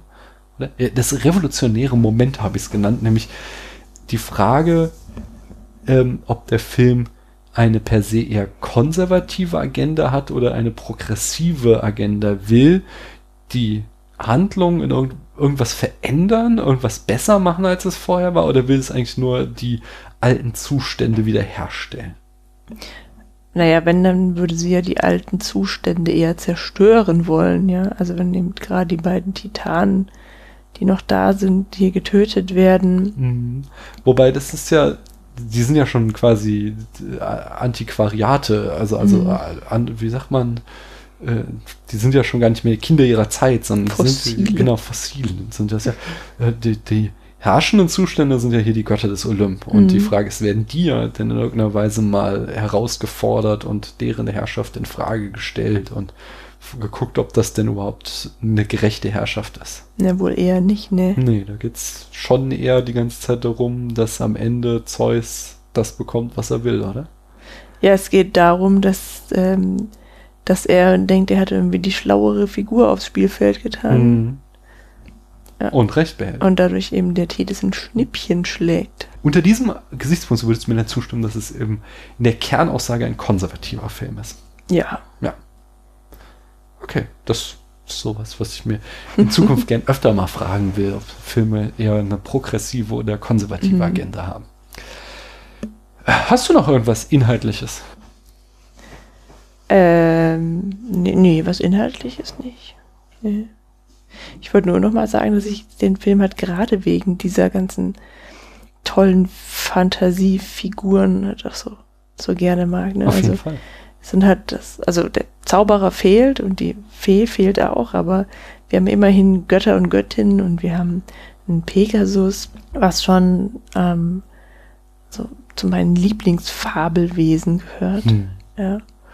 Und die Medusa ist auch ein ziemlich cooles Monster. Hm.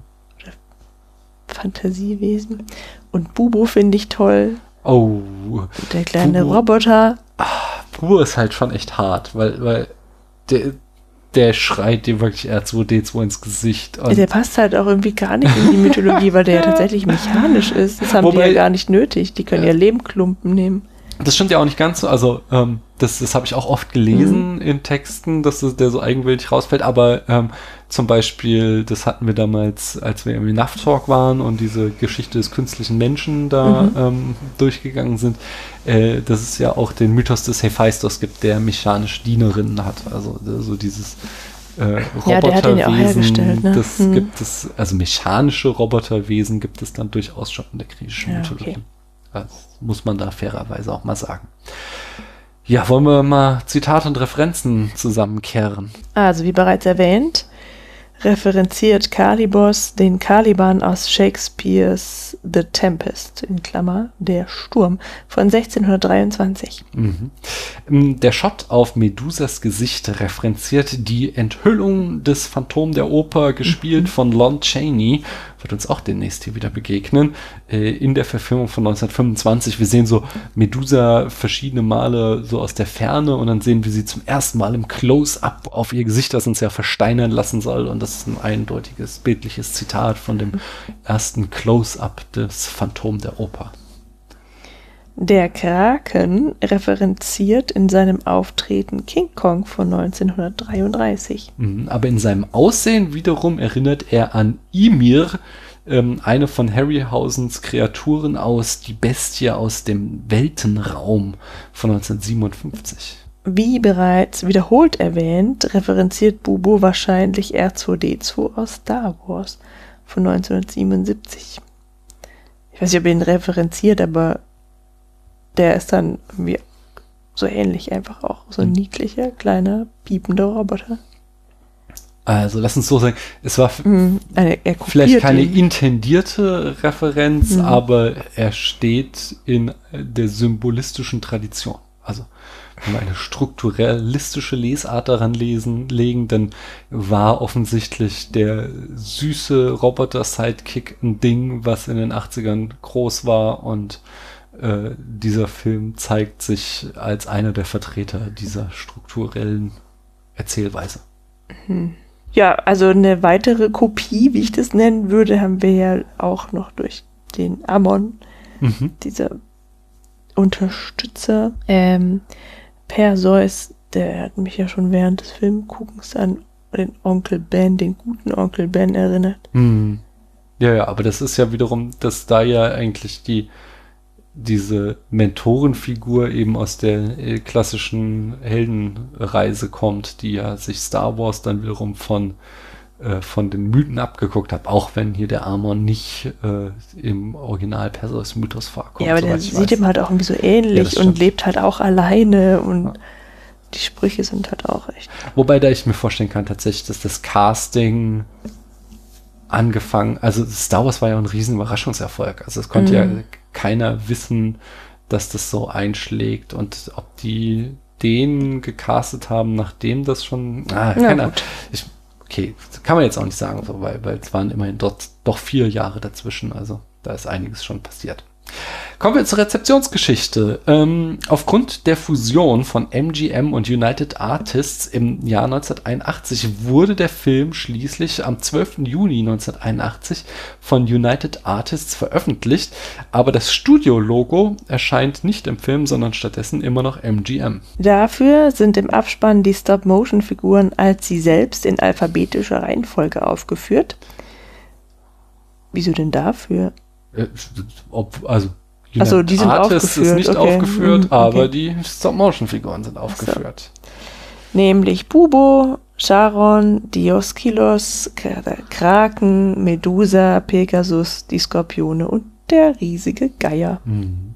Der Film spielte allein in den U S A einundvierzig Millionen US-Dollar ein, fast das Dreifache seines Budgets, und war damit durchaus ein Erfolg. Harryhausen pitchte M G M neunzehnhundertvierundachtzig noch die Fortsetzung Force of the Trojans. Der Film wurde aber nie realisiert. Kampf der Titanen sollte Harryhausens letzter Film bleiben. Wie schon diverse Male jetzt erwähnt, Harryhausens Schaffen war in den achtzigern nicht mehr zeitgemäß, doch sein Werk inspirierte andere, Steven Spielberg, Peter Jackson, Guillermo del Toro, um nur drei zu nennen, sagten immer wieder, dass Harryhausen äh, eine Inspirationsquelle für sie war. neunzehnhunderteinundachtzig erschien auch der Film, der Roman zum Film von Alan Dean. Genau, außerdem gab es eine Comic-Miniserie Wrath of the Titans, die erschien zweitausendsieben. Sie nahm die Geschichte fünf Jahre nach den Ereignissen des Films oh, auf. Die möchte ich gerne mal sehen. Also ich glaube, es ist eine Miniserie, also eine Comic-Reihe, mhm. also von Heften. Mhm. Warner Brothers brachte zweitausendzehn mit Kampf der Titanen eine Neuverfilmung in die Kinos. Den haben wir auch mal gesehen. Da hast du mir nämlich erstmals von dem Film hier, den achtziger Jahre Film erzählt und wie sehr er dich geprägt hat. zweitausendzwölf erschien dann auch noch ein Sequel zum Remake mit dem Titel Wrath of the Titans, also nach dieser Comicreihe benannt. In einem im Jahr zweitausend veröffentlichten Buch stellte Stephen R. Wilk die These auf, dass die meisten Menschen, die heute die Geschichte von Perseus und Medusa kennen, ihr Wissen dem Kampf der Titanen verdanken. Hm. Kommen wir zu den Preisen und besten Listen. Da haben wir aber nur einen einzigen, nämlich neunzehnhundertzweiundachtzig gewann Burgess Meredith einen Saturn Award für den besten Nebendarsteller. Zitate und Referenzen. In Last Action Hero von neunzehnhundertdreiundneunzig erwähnt die Englischlehrerin, dass Laurence Olivier Zeus gespielt hat. Die Lehrerin selbst wird von Oliviers Witwe Joan Plowright gespielt. Oder Plowright. Die Simpsons ehrten den Film neunzehnhundertachtundneunzig mit der Tif- Titelreferenz in der Folge Die Simpsons Trash of the Titans. In Monster A G von zweitausendeins gibt es ein Sushi-Restaurant namens Harryhausen. Und im Computerspiel God of War zwei aus dem Jahr zweitausendsieben ist Perseus an Harry Hamlin angelehnt und die Figur wurde auch von Hamlin selbst synchronisiert. Bubo hatte einen Cameo-Auftritt in Clash of the Titans von zweitausendzehn. In einem Gag weigert sich Perseus, ihn mitzunehmen. Ähm, aber vor allem fand der Ausspruch Release the Kraken Einzug in die Popkultur. Er kommt unter anderem vor in Pirates of the Caribbean, äh, Fluch der Karibik zwei aus dem Jahr zweitausendsechs, How I Met Your Mother in der Folge The Rough Patch zweitausendneun, Paranormal Activity zwei zweitausendzehn, Doctor House, You Must Remember This zweitausendelf, Pitch Perfect zweitausendzwölf, Orange is the New Black in der Folge Foxgiving zweitausenddreizehn und The Lego Movie zweitausendvierzehn. Das war's, was wir zu dem Film zu sagen hatten. Nur noch eine letzte Pflichtaufgabe steht uns wie immer äh, noch zu. Eine letzte Pflichtaufgabe steht wie immer noch vor uns. Genau, Paula, auf einer Skala von eins bis hundert Punkten, wie viele Punkte bekommt der Film von dir?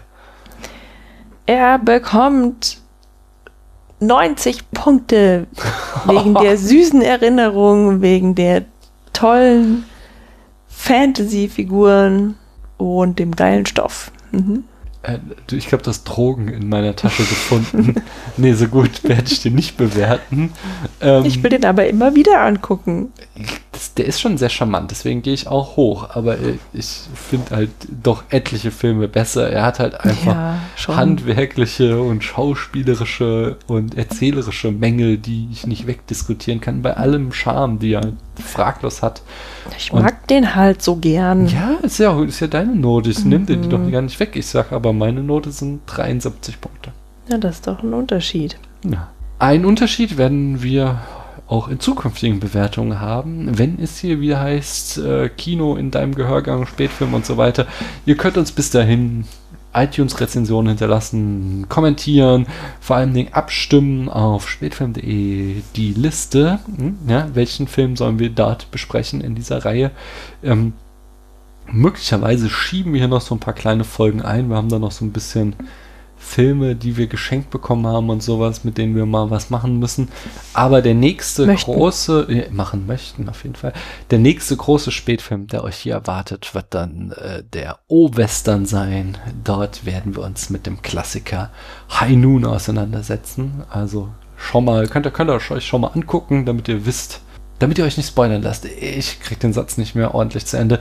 Deswegen sage ich jetzt einfach ihr tschüss. Schon mal den Film kennt, bevor ihr die Besprechung anhört. Wie dem auch sei. Tschüss. Mhm. Ciao. Macht's gut. Man hört sich.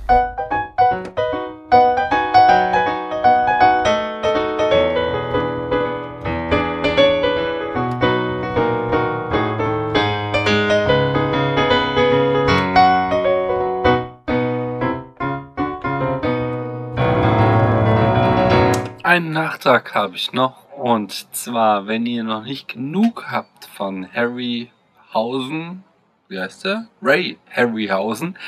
Dann könnt ihr rüberschalten zum Bahnhofskino. Nämlich dort haben äh, Daniel und Patrick gerade Sindbads siebente Seereise oder so.